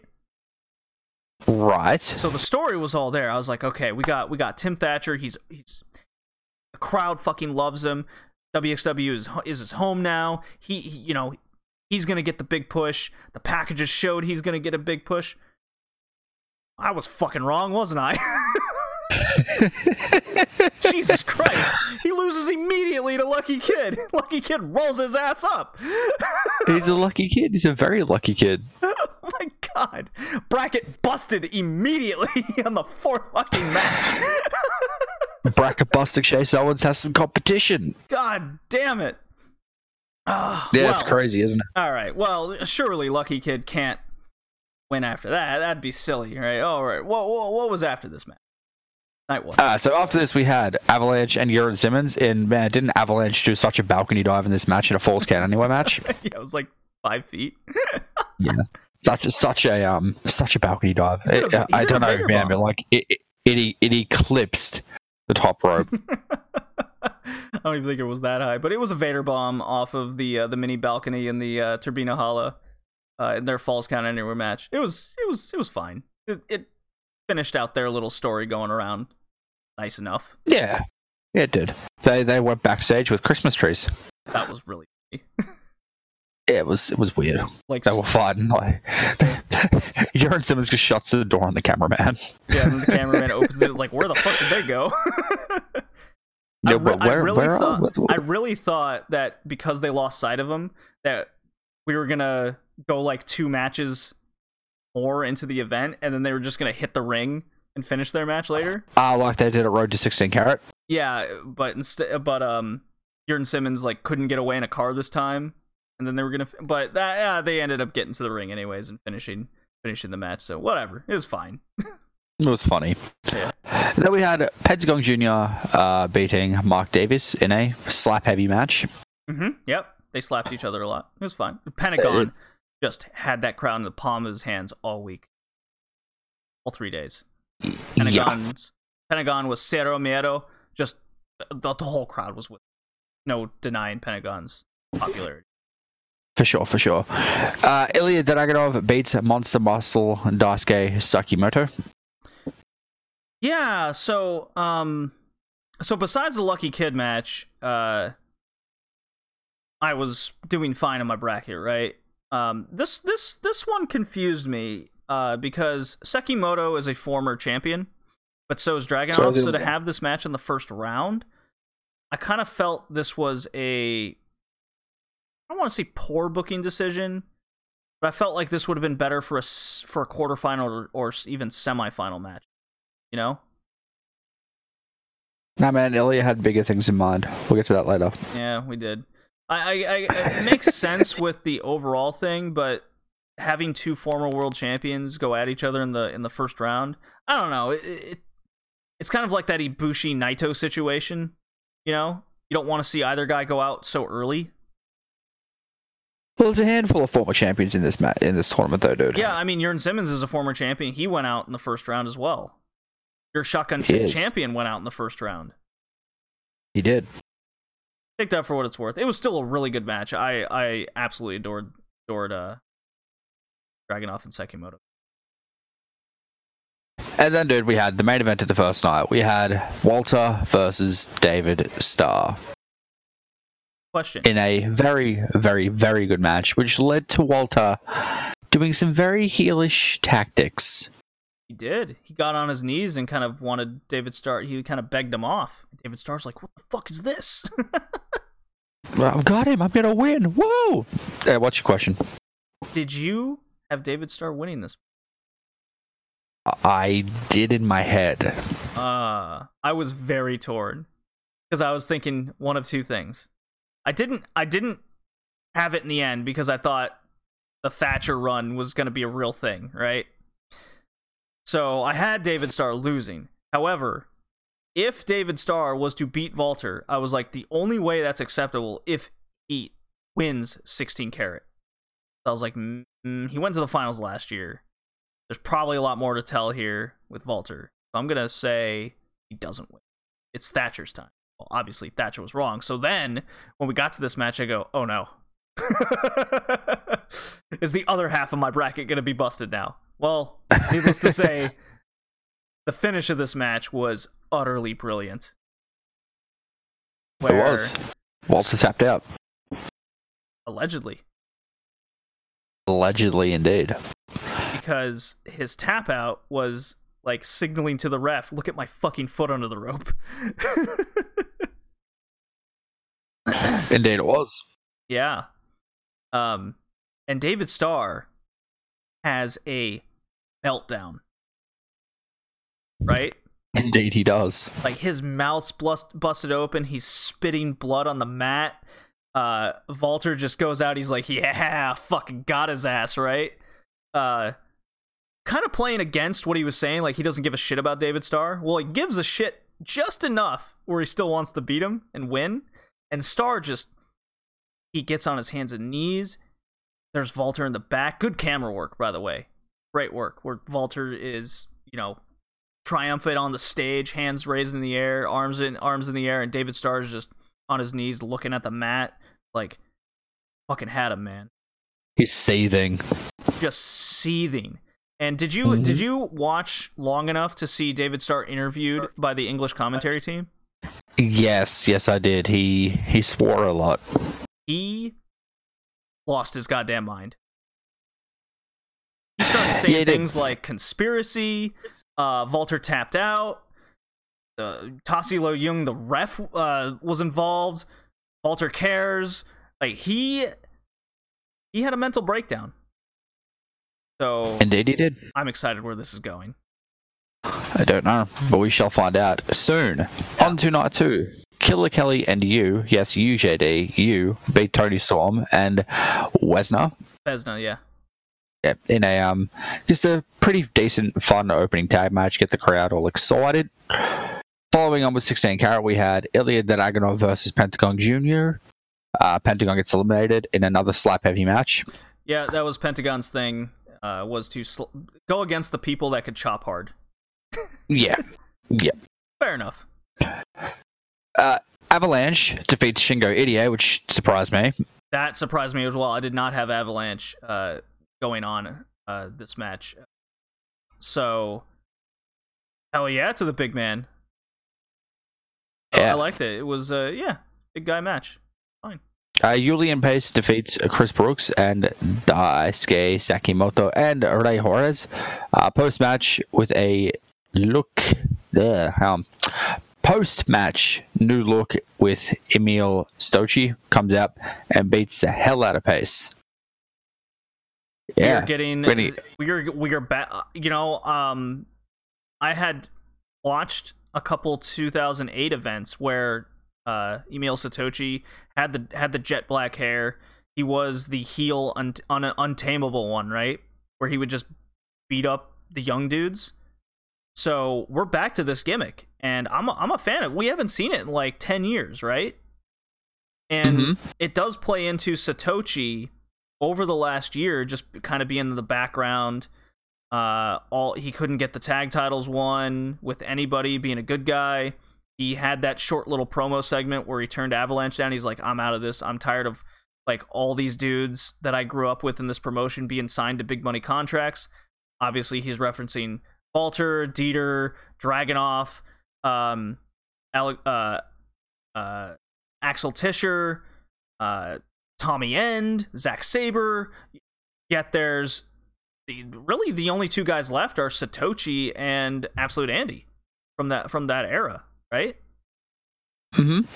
So um, he comes out. Uh, first of all, Julian Pla- Pace getting the win here was very surprising to me.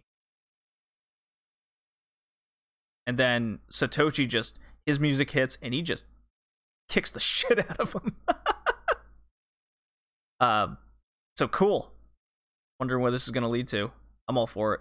I haven't seen Sitoci relevant in a long time. Fair enough. Fair enough. All right, dude. Next up, we had Walter destroying Pentagon's mask. No, not Pentagon's. Uh, Fenix's mask. Yeah, he power bombed him straight out of it from the top rope. I saw. I saw Fenix's face. Did you see Fenix's face? Oh yeah, yeah, yeah. He got he got a um one of the uh WXW crews uh did eventually bring out a spare mask and chuck it to him. It almost looked like a fan threw a uh, a mask in the ring, but I'm pretty sure And that's it what the commentary said. I'm pretty sure it was one of the crew. But if Uh, If well, commentary said it was a fan, which is it- why I thought it was a fan. if the if a fan did it, even better. Kind of added to the match. Yeah, Walter yeah. fucking had him in a choke and then he takes his mask off to make him tap. Uh confused, that should be a DQ.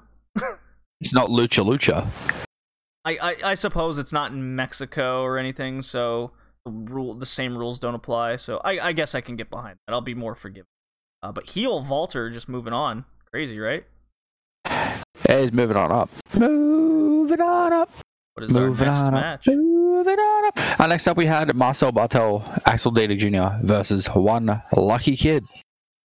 Surely, Is Lucky Kid still lucky? surely Axel Dieter Jr. has this in the bag, right? Wouldn't you know what he does? He wins and he moves on to the next round. Yeah, right. I mean, come on, RingKampf, uh, NXT sign guy. Come on. Fuck me, the Lucky Kid wins Lucky Kid again. win again? what is going on here? I don't know, man. It's confusing me. Oh, like I popped out of my chair. I'm like, no way. I didn't pop out of my chair quite yet, but um, yeah, it, it surprised me as well. Lucky Kid's moving on up, moving on up. Yeah. What do you think of Dieter's uh, style in the ring? By the way, Yeah, it's fine. Doesn't bother me. Doesn't do. He, he- he's he's smooth. I like it. it. It's fine. yeah, you think he's a more methodical Zack Saber Jr. That's what I take uh, take out of it. Yeah, a little bit. Yeah. Okay. Ah. Yeah. Ah, this next one. Dude, friggin' wouldn't you know it, together. tornado tag match, three way dance for the tag titles. You got Rise defending against JFK and my boys Aussie Open. Mm. Want to walk us through this, my dude? Well, uh, I love how they just straight up said tornado tag match. We don't we don't get a, a lot of those. That way that way the indie style tag match because it just becomes just utter car crash chaos anyways, right? Yeah, pretty much. So them calling it a tornado tag match just made total sense to me. Uh, it made the But match they're not going to take the belts off of Rise this soon, are they? Surely. Like, there was a huge story going into this. Mm, I guess coming off of Back to the Roots, yeah. Uh, and then you know getting the Rise name and everything. Um, however, Surely they're not going to do it. So JFK was on their way to winning the titles, and then out comes Chris Brooks, rips the ref out of the ring. Aussie Open hits the fidget spinner for the win. New tag champs. The crowd starts going crazy. They see Chris Brooks come out to help Aussie Open. They're chanting Schadenfreude. They want it so bad out from the back of the trunks, Chris Brooks pulls out the black and white Schadenfreude f- flag, throws it over the ropes. The crowd explodes. It sounds like some people watch Fight Club Pro. Oh my! This has been like a I, I, I don't know how many months to a year. Uh, Schadenfreude has been a terror group over in the UK and Fight Club Pro. It's been a a, a faction brewing. Um, if you listen to the last podcast, I ta- I I spoke about Schadenfreude and how it's it, it became a group consisting uh in Fight Club Pro, um, formed from CCK of Chris Brooks and basically all the dudes that weren't signed by NXT UK and NXT slash WWE anti WWE Right. right Yep. And uh, With they, Walter. and they just kicked kicked out Walter from the group because you can't be part of Schadenfreude. You're part of WWE. Who else is part of this group? Lucky Kid and Timothy Thatcher. Ah, interesting stories developing here, right? And what happens post match? Well, Rise is pissed because there's interference. They lost their titles. Who's in the middle of this? Lucky Kid. Lucky kid. And what is happening? Rise wants to beat the shit out of him. Aussie Open and and CCK or uh, uh, Chris Brooks are just like gloating in their faces, like look at my pretty black uh, black and white Schadenfreude flag. Lucky Kid's in the middle. Look at my pretty belt. They got the belts, and what is Chris Brooks doing? He's looking at Lucky Kid and backing him over. Come on, we know you're a part of this group, and this is what I like when when uh, promotions are self-aware and they treat their fans with respect, like they know what's going on already, right? Yep. They know who Schadenfreude is. They know who's they know who's part of the group, but they also know who's part of their own promotion. So Lucky Kid's right in the middle. Great stuff. We got a story developing here. Multiple, in fact. I I love it, Yes. and we're, we'll talk a little bit more about Schadenfreude on on night three. Indeed we will. Indeed we will. Are you Next we excited had for. Schadenfreude? I'm not familiar with them, but yeah, dude, I'm, I'm Just game. from Let's do this. just from what you saw here, uh, just on the surface, it looks like a new faction has formed. Are you excited for that? Yeah, I'm good. Let's let's do this. All Need to get a Schadenfreude shirt from um your WXW shirt. Oh my god! If there's one there, I'm getting it in two seconds. Yeah, me too, me too, me too. You've got my money, you can get me one. Alrighty, so next up, dude, WXW shotgun title match. Marius Al-Ani defending against a mystery opponent. Ooh, who would this be? Yeah, Karsten Beck. Uh, he was kind of the host of WXW. For those that don't know, Karsten Beck is kind of a WXW legend, mainstay. Um, he comes out and he goes, Al-Ani, I got you opponent. Who comes out? Guy we Al haven't Walter. seen in fucking four years in WXW. Um, it was Alexander. Nope, not Alexander Wolf. Was um the, the, the Alistair Black. He's been there for a few years, has he? uh, two and a half years. Alistair Black hasn't been there. I, am Tommy I'm close. Totally counts, right? No, we got um, we got Alexander Riff, Wolf, Wolf, dude. Axel Theta, Axel Titcher, sorry. Axel Tischer. formerly known in WXW. Sure. Uh, he came out. I to can't San- speak he- German. Yeah, it's fine. I'm here to correct it. Uh, he came out to the Sanity music with his whole Sanity gimmick. Didn't ma- didn't matter uh, him being introduced as Alexander Wolf, being called Alexander Wolf. The crowd was chanting Tischer the whole night. Yeah, he had the RingKampf shirt on under his Sanity gear. he did. He did. He, uh, former RingKampf member as well. Um, they do acknowledge that later in the or on night three anyway. Later on night three, yeah, for sure. Um, match was fine. Uh, Marius retains. Yeah, fair enough. Yep. I really, I really thought they were gonna give it to Wolf. I was so, I was so curious. It really had my uh, disbelief suspended. What would you have done if they actually gave it to him? I don't know. I, I mean, I definitely would have popped definitely- because you have this big name coming back. Is the shotgun title beneath him at this point, though? Um, mm, no, I don't think so. Oh, by the way, I don't know if you realize this too, but um, he has recently passed Bobby Gunn's reign. Oh, Ani? Yeah. Dang. Okay. Oh, for uh combined days, right? Yeah, but this is his first run with the title, isn't it? I think it's a. I can find out. Ah, it's not important. Let's just move on to the main event. Main event. Main event. My boy, Absolute Andy, got screwed. Is that how I remember it? I don't like this, Jay. I don't like this. Absolute Andy was wrestling a clean match, and the referee screwed him for no reason at all. No reason you say. No reason at all. Did you say something I didn't see? Because I've never seen Absolute Andy cheat or be a dick in any kind of way. Oh, he wrestles yeah. everybody with dignity and respect. Yeah, we've. uh Yeah, you're right. How dare we? Uh, I love the entrances I love first the of all. Okay, explain why. So uh, Bobby Gunns comes out from the side over kind of a uh, a uh, a bridge, so to say. Um, smoke everywhere. He had his Eurobeat music playing. He was very fitting uh, for his character, and, and then uh, Andy gets in a fucking cherry picker of all things. a la kind of Bobby Roode, glorious, uh, yeah, at NXT uh, scaffolding, the Eagles soaring Eagles down from the soaring down ceiling from- kind of deal with his title. It was it was it was it was good. It was a good little entrance thing. Um, I was a fan of the match. Uh, there was one thing that kind of elephant in the room here is um, much of the crowd, uh, the diehards, were trying to replicate the uh, infinite crowd chant from Tag League, the from the Ilya Dragunov Bobby Gunns match. Remember where it was? Uh, it went on for like seventeen the- minutes. yeah, yeah. They were trying. They were trying to They were trying- they were replicate trying to that, replicate and when you only have a chunk of the crowd trying to do it the whole time, it it kind of brings it down. The match was still very good. Got a great pop at the end when uh, when Gunns won, and with the story being told at the end, which was very fitting. Uh, we were we've been kind of Jay, you and I have been kind of hinting at it, hinting at it for a while. It's like when's Tassilo Jung finally gonna just say, Andy, I'm tired of your shit.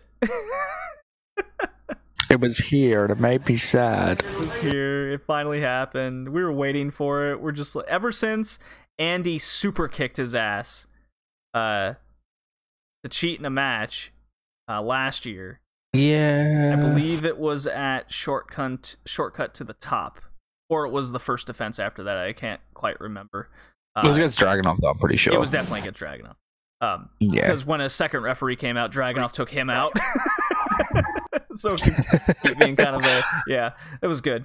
But um, Yeah. ever since then, uh, Andy's trying to been play. Try, uh, yeah, because the match right after that, uh, Jung refused to count Andy out and um would take all the weapons away from him. Then Andy's uh, in his entrances has been trying to be buddy buddy with Jung, and Jung's just like rolling his eyes. He walks away. But I posted a few gifs of it. It's really funny.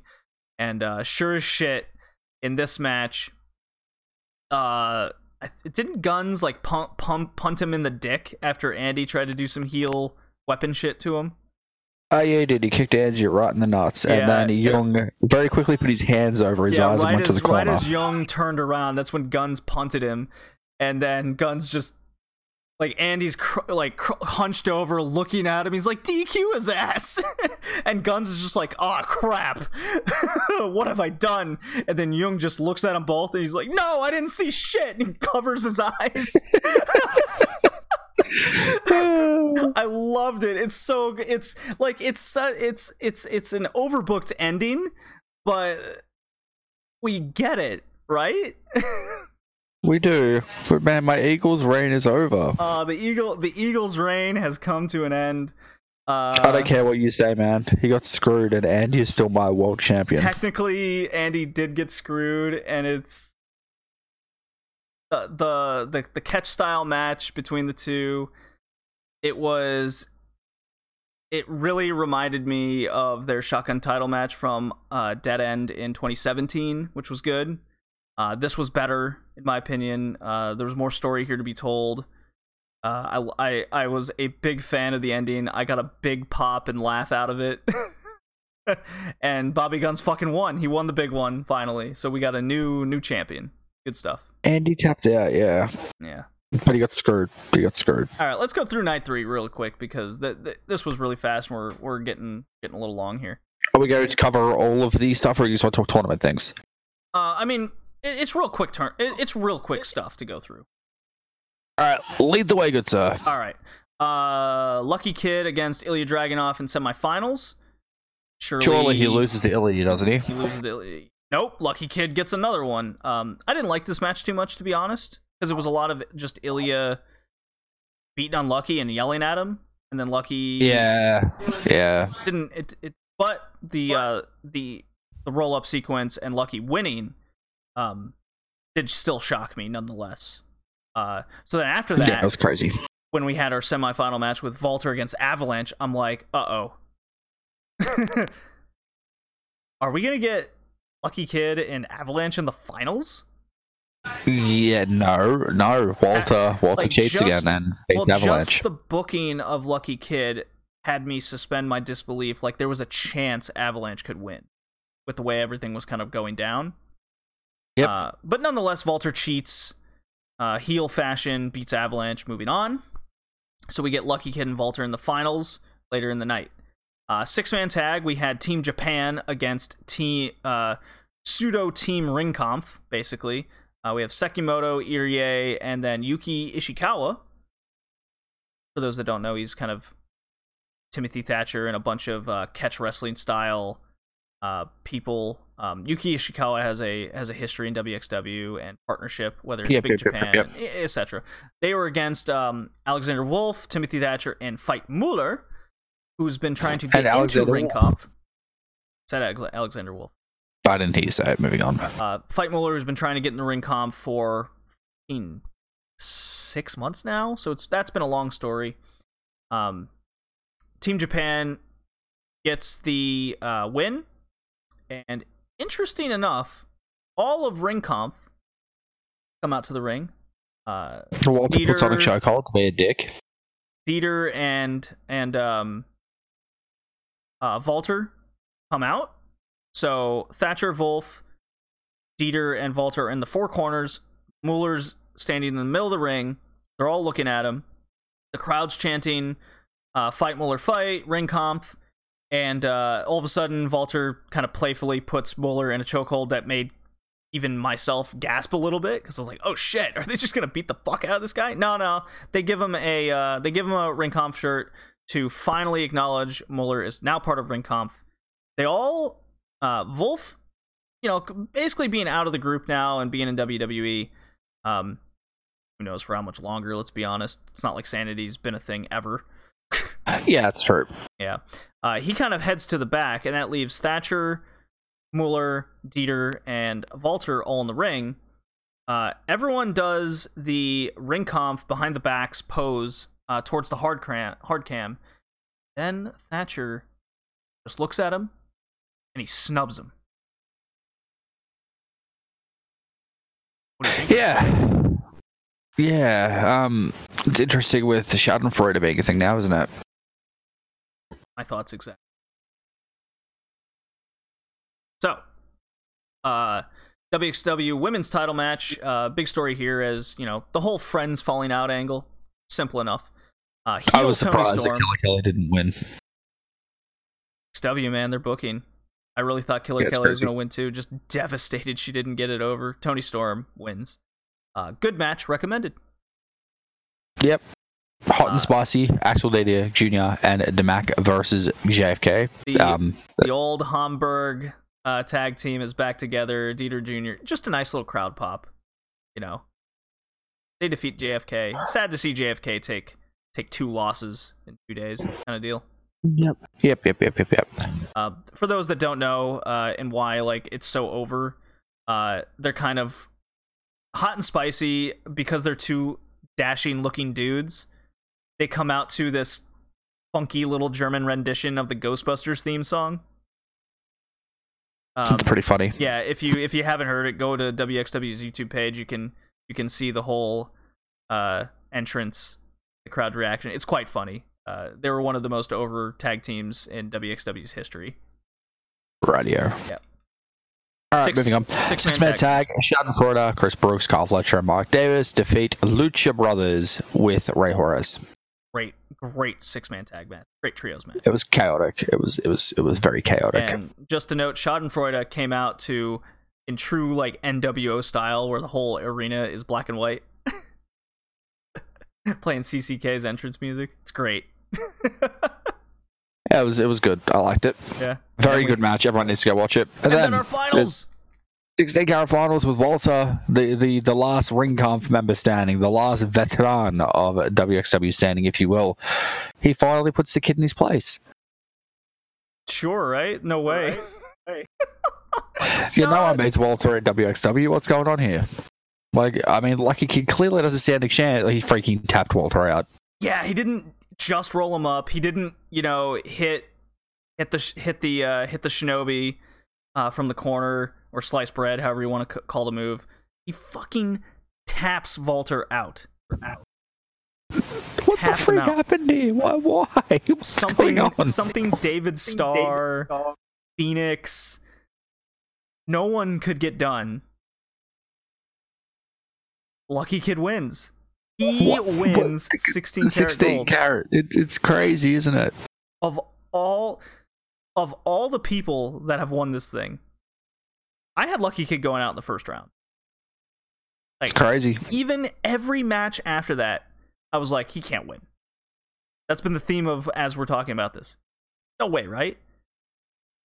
And uh I loved I loved the ending a little bit with Schadenfreude clapping on the stage while while Rise was in the ring celebrating Lucky Kid's 16 Carat win.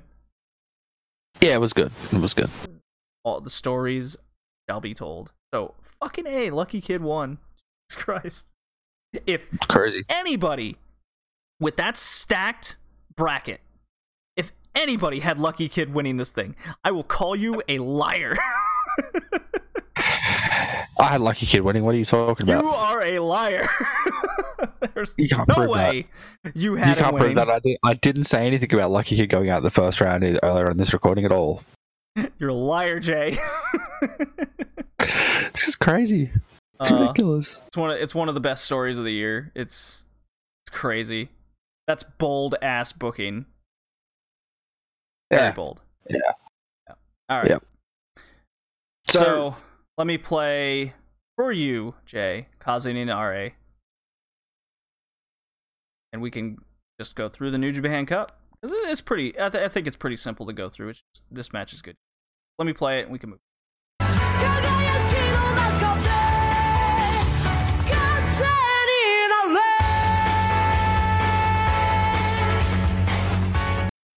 Hey, finally. Finally, finally, finally. So, I got the bracket in front of me right now. Uh, where we left off was uh, the final day, so we can wrap this up right quick. Uh, Colt Cabana beats Makabe. Fair enough. Toru Yano Yep. beats DBS Jr. Fair enough. Gets him over again. Yep. Satoshi Kojima and Minoru Suzuki. Suzuki wins. Good match. Yep, playing off this whole Kojima Goon, Suzuki Goon uh, history there. Fair enough. Sanada and Goto have a great match. Quite like that one. 20 minutes. Sanada wins. Sanada wins. Yeah. You know, in hindsight, when I made my bracket, I really should have had Sanada going further. Because with the history of Goto and where the direction is going, I should have I should have known better and had Sanada. But the New Japan Cup is Goto's thing. You know that. I, I did, but with what's happened in the recent history and, and the booking, uh, I think it I think it was more obvious Goto was gonna lose. Fair enough. Yeah. Saying. Yeah.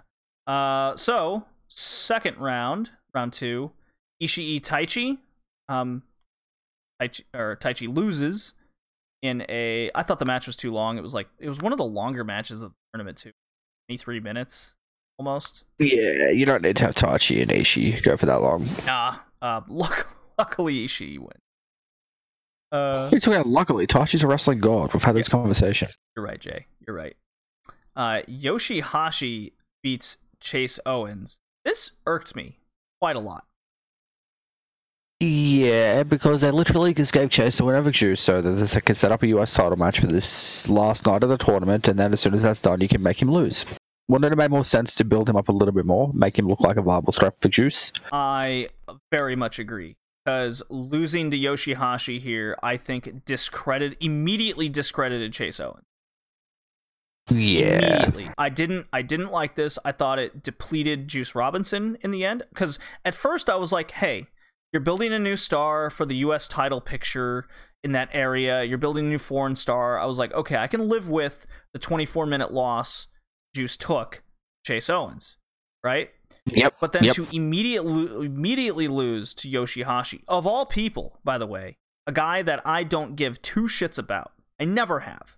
I can't get no. I don't care what match, who Yoshihashi is up against. I never seem to care or believe he's gonna ever go above like a mid card level, if even that level, right?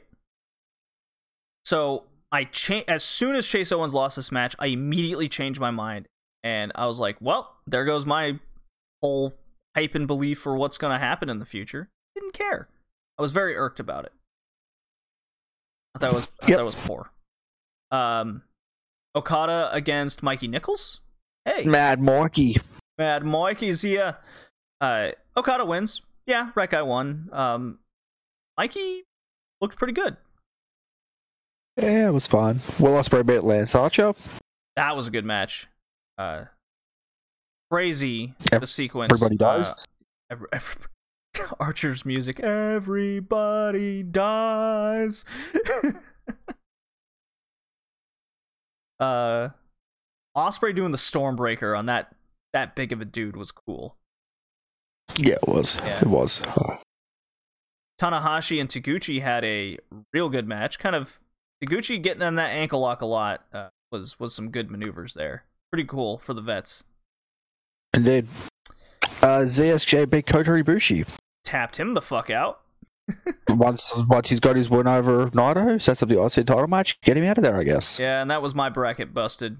Um, but that's okay. I love Zack Sabre Jr. So, uh, but this was an, this was kind of another situation where you have the champion lose in the first round, and then the guy who beat him immediately loses the next match. Yeah, kind of devalues the IC title a little bit, doesn't it? Mm, this is a situation where I'm okay with it because commentary and the story is Zach has never lost in the New Japan Cup. Uh, and he's a legit threat to everybody. He beat Kota Ibushi last year. Uh, Zack has proven he can beat everybody. You know? So there is credibility there. Yeah. Uh, while Yeah. in Yoshihashi and Chase Owens' case, no credibility. Yep. Colt Cabana beat Toru Yano in a comedy match. it was exactly what we all wanted. Let's be honest. It's it's a it's it's a comedy classic. Yep. Pure, Yep, pure yep, yep. form. I loved it. They I, I'm just glad they gave it to us. Yep, it was. Sanada beat Suzuki. Dude, that was good. This was everything you think these two could do, and they did it well. Um, because I had Goto going forward, which was my foolish decision in hindsight. I had Minoru winning in this. If it was, if I if I would have pit like as soon as Sanada went through, I was like, yeah, he's beating Minoru. That's kind of the history between the two. Sanada's the young young technical guy with a little with the with the high flying elements in. He tends to beat Suzuki. Yeah. Yeah. Uh, Ishii beat Yoshihashi in a. It was a match. It was a match. I don't care about Yoshihashi. I could get into it. Yoshihashi had some fire in him, which Yep. Okada Ospreay was also a match. I, I quite liked Okada Ospreay. It was very good. I don't think these two could put on a bad match against each other. yeah, it's um, it's impossible between those two. Not as good as their anniversary match from 2017 or 2018, but um, this one was good nonetheless. Uh, less flippy Ospreay, a lot of a lot of a lot more character work in this one, which I appreciate. Yeah, yeah, it was good. It was good. Um, Zack Sabre Jr. loses his first match in the Japan Cup against Tanahashi. This one I had a problem with. This one I had a problem with. Uh, Okay, what's up? Okay. So we know in the next match we had Sanada Colt Cabana, and you know Cole, Colt Cabana's not gonna win, right? So with uh with Sabre beating Ibushi, right? I think that should have been carte blanche immediately. Sabre goes to the finals. Because the end goal is Madison Square Garden, correct? Correct. So, Tanahashi tapped out to Sabre last year. Correct. So, S- Tanahashi losing to Sabre here would be no different. It would be fine. He lost last year. That creates another story, if if anything.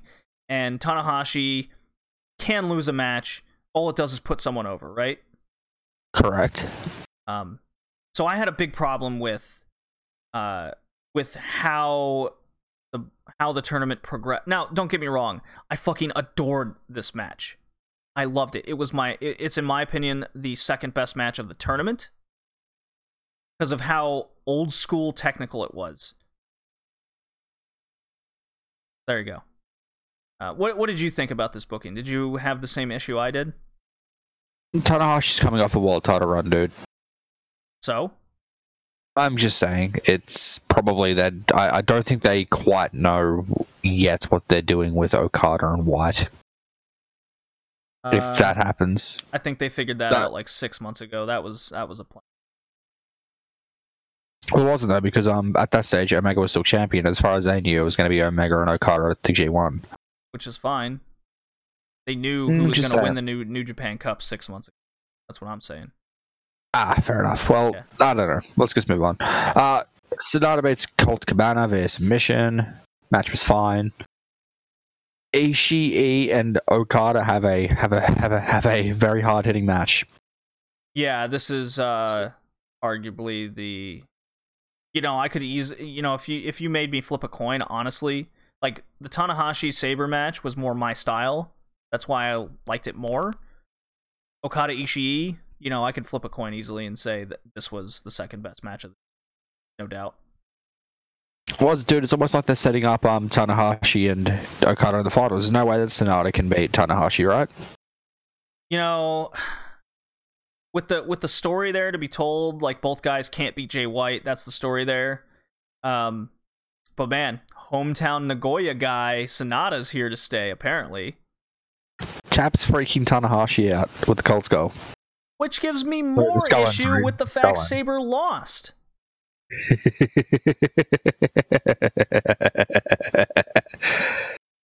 Because now you have okada sanada in the finals for msg i had zero belief sanada was winning that finals. I was I had like that's why I won't rate this match. Like I love the Okada Sanada match. I think it's like second best match of the year after Omega. Tanahashi. hmm The difference being difference being I had still my belief dis- uh, suspended in Omega Tanahashi. In Okada Sanada, I never once believed for a second that Sanada was going to win this match. Yeah, no, I could say that. That was my issue with. Uh, So in case you can't tell, uh, in case you can't tell though, Okada beats Sanada in the final. Yeah, Okada wins, which is fair enough. Yeah. I get, you know, we're getting Okada, Jay White at MSG, G1 Supercard for the title. Um, Okada cut a promo to Jay White saying he's not on his level, and then Jay White's like, "I beat you twice, brah." uh, do you think this is too soon for Okada White, especially considering White beat him in 14 minutes at just in January? A little bit. I don't think I want to see Okada get the title back quite yet.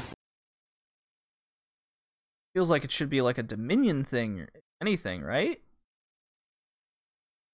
Yeah. Yeah. Like, to me, you could have continued.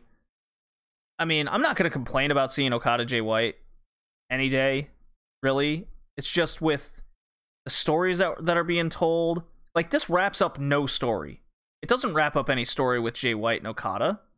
Well, Is that- maybe he doesn't win it back, but Well- it sure seems like it's where they're going. If he doesn't win it back, win it here- here's the issue. Here- here's if the Okada doesn't If win doesn't- the belt at White, or uh, against White at MSG, if sure it further gives credibility to White as a champion, but really he's beaten him But twice. if White drops the belt, then great. First defense, you lose the belt. Well done. Yeah, exactly. It's it's yet Exactly. another champion who loses their first defense. There's a lot of Can you flaws imagine? Could, could, behind. could you imagine Colin's reaction to that? well, I mean, he already has the belt. Already has the- Yeah, it's true. But anyway, it's going to be interesting here the next couple of weeks because man, that Mania weekend is packed with a lot of things. yeah there's a lot of there's a lot of matches i'm going to wxw followed by stardom on friday and then uh the g1 supercard and then going home and falling asleep because i'm not watching wrestlemania not live You gotta that's, watch that's not- Takeover. You got to watch Takeover, aren't you? I'll- you know what i'll probably watch takeover on on uh on sunday night So everyone's watching Mania freaking out over Brock retaining over Seth, and you're just like, yeah, that Adam Cole Gargano match was amazing. yeah that's what i'll be doing and then over the course of that week i will be uh like watching wrestlemania in like hour hour and a half chunks I don't think I'm ready for this WrestleMania, man. It's scary looking. um i do think this is the best new japan cup i've ever seen from a pure match standpoint and the quality of it all. Yeah, no, I could I could say that it was it was a good cup. I liked it. Yeah, it was very Yeah, easy was to, very to come in and watch. Um, oh, we didn't talk about the Juice Robinson Chase Owens U.S. title match. Do we need to? Juice retains. I mean, there was a lot of shit in it. Yeah, Fale comes out, Jado's there. A lot of things happen, There but was Juice a ref retains. 'cause bump. Juice- There was the the manager interference. There was the I, I, I, I almost thought Big Chase won it with the powder spot. Mr. Fuji spot. Yeah. Did you? I was thinking, what did Juice fucking do? did he did he hurt a cat or something? Did he hurt the owner's cat? Yeah, it was crazy. I was I was definitely no, concerned for a little bit, belt. but I was like, thank God, Juice needs to rack up wins because, like, first of all, the booking seems real lackluster and a bit lazy behind the U.S. title, and it almost seems like there's a vendetta against Juice Robinson for no seemingly no reason or things I can't understand. The issue is, I think the belt was made for um for Kenny, and he's not there. Uh, I think it was also made for Cody for the name value. That's also a thing too. Yeah, Uh, and then But he left. once again, he's gone too. So I think there's a So, I think there's a I think there's a big think there's a- gap in what the U.S. title is. Uh, I think they had a vision for it, and then it all fell through when all these dudes just left. Right? There's not a lot of Well, U.S. looking at the people there that can technically, if you want to make it a US title, like or foreign title only, like there's only a small handful of people that can really compete for it. Yeah, yeah, that's kind of that's kind of a flaw. That's what I was saying, dude. Like, um, everybody gets one. That's why Chase was a contender. Yeah. Oh well. Can't wait for Fale to take the belt off him. Can you? Uh, be interesting. Would it though? Would it really? I don't know, man. Like I- the title I- looks good on what? Juice. I- I, I- think that I think that the US title suits Juice. Yeah, I think I think Juice just needs to rack up like fucking nine defenses. You know, some, yeah, then some we'll see who. Absurd, then, we'll, then we'll see. And then we'll say who the best US champion is. Colin. some absurd defense number for Juice after his after his first Uh, first reign was well, shit. Bad. Good, yeah. good win, but shit reign. Um, yeah, I think I think Juice just against even hard guys. You know, beat Yeah, beat man, guys yeah. like Fale, Mikey Nicholls, um, maybe face to Gucci, beat him. You know, they don't have to be like totally credible opponents. Just rack up all these defenses, and then you just see the num, you know, the numbers won't lie situation. Which what that would Look be at the defenses that Jay White had. Jay White didn't exactly defend it against named people. Defenses. Yeah, I can only remember like one of. Oh, there was Hangman Page, and there was um Finley. Who was the other one? probably Ashi or somebody. Yeah, see, we don't remember who the third defense was. See, this is this is exactly why that belt's not good. Like, sorry, that, this is exactly why Jay didn't have the best run. yeah. I mean, the best match was Jay losing the title. Yeah, it was a good match. That was that broke JR's ribs. Alrighty, so that was New Japan. Uh, we'll I'll be back talking about WCW and stuff. Um, looking forward to G1 Supercard and uh, road to uh Dontaku. Steve. Hell yeah, Taku's looking like it could be pretty stacked. Jay, thanks for joining me. Yeah, all good, man. All good. Thanks for having me. Back in a minute. Peace out, guys.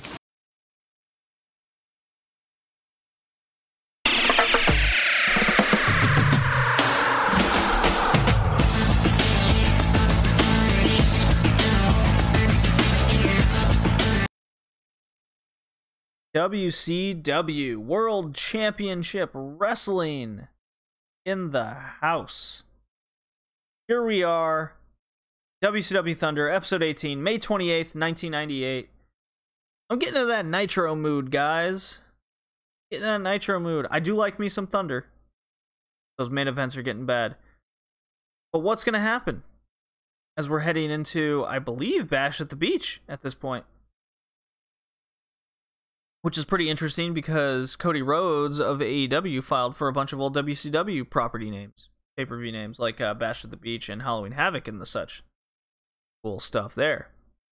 So we get a quick, quick recap of Nitro, where Lex Luger and the rest of the NWO Wolfpack throw Sting a shirt to join the Red and Black.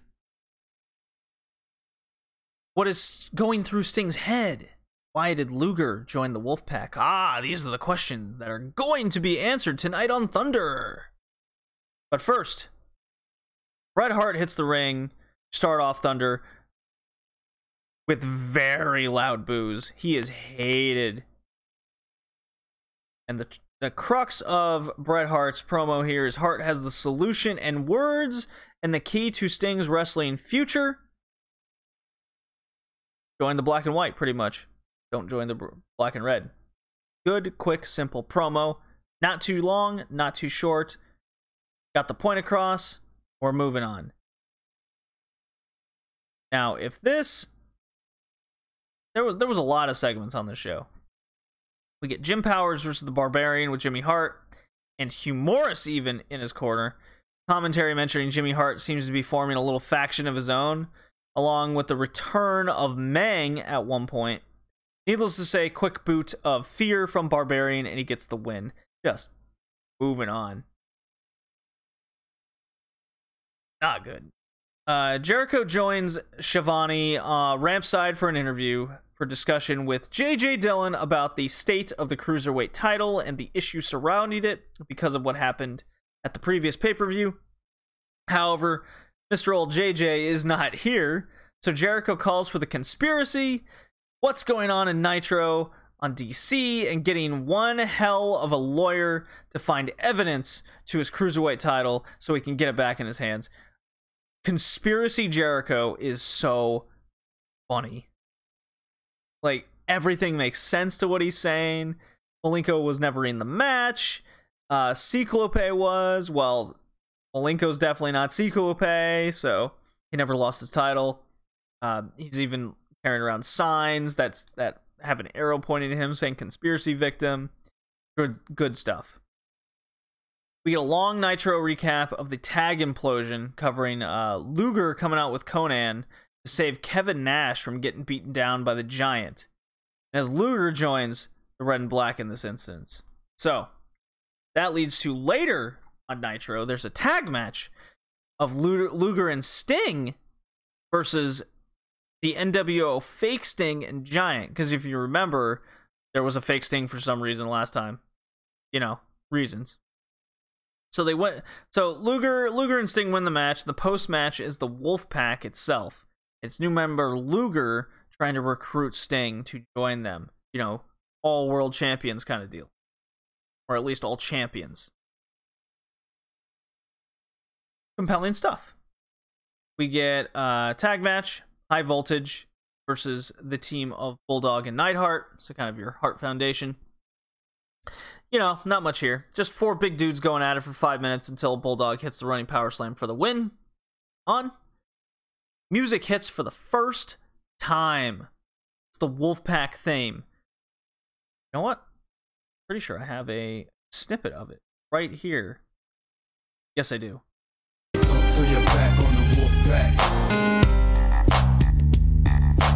Yeah. Oh god, just a sick, sick tune that they come out to ring to. So much so that Nash even throws up the too sweet, and he's like, "Yeah, I know we got to stop the music because we got we got shit to say. Uh, sorry guys, well, let's get this. let's get down to business." Yeah. Um. Yeah. Commentary acknowledges it and says, "Let's listen in." Nash says, "I know the music is sweet, but we got business to do." So we got Konnan, Nash, Savage, and Luger all in the ring. Luger talks about his gut feeling to join the Wolfpack, wants to be across something big, so sensing kind of NWO takeover kind of vibes. He wants Sting to join him on the ship setting sail. Convincing promo by Luger. Luger's not so bad. He's growing on me, guys. Am I saying that? As long as you don't uh, put him in these shitty matches I've been seeing, it's uh, making my memory not so good. Next match, Glacier uh versus former flock member Van Hammer due to Hammer's Nitro interference of Glacier versus Saturn. So we're getting like a little revenge ploy here. Uh, commentaries referring to uh, Raven firing the flock on Nitro, which is an interesting move. The match goes on until Glacier uh, puts in the Rings of Saturn. That's continuing the little Glacier Saturn feud that's happening for reasons. You know, they just kind of talk about it a lot. Who cares? This causes Saturn to come out and sidekick Glacier for the DQ. Because, of course, can't be stealing moves, even though Saturn is stealing Glacier's moves. There's your logic. Still makes more sense than a lot of stuff we see in the mainstream wrestling today. So Raven follows suit and even flow DV- DDT's hammer and then begs for Saturn to join forces with him again. He's kind of got this half recruiting thing going on here. You you you definitely as a viewer have this thing in the back of your mind going Raven's up to something.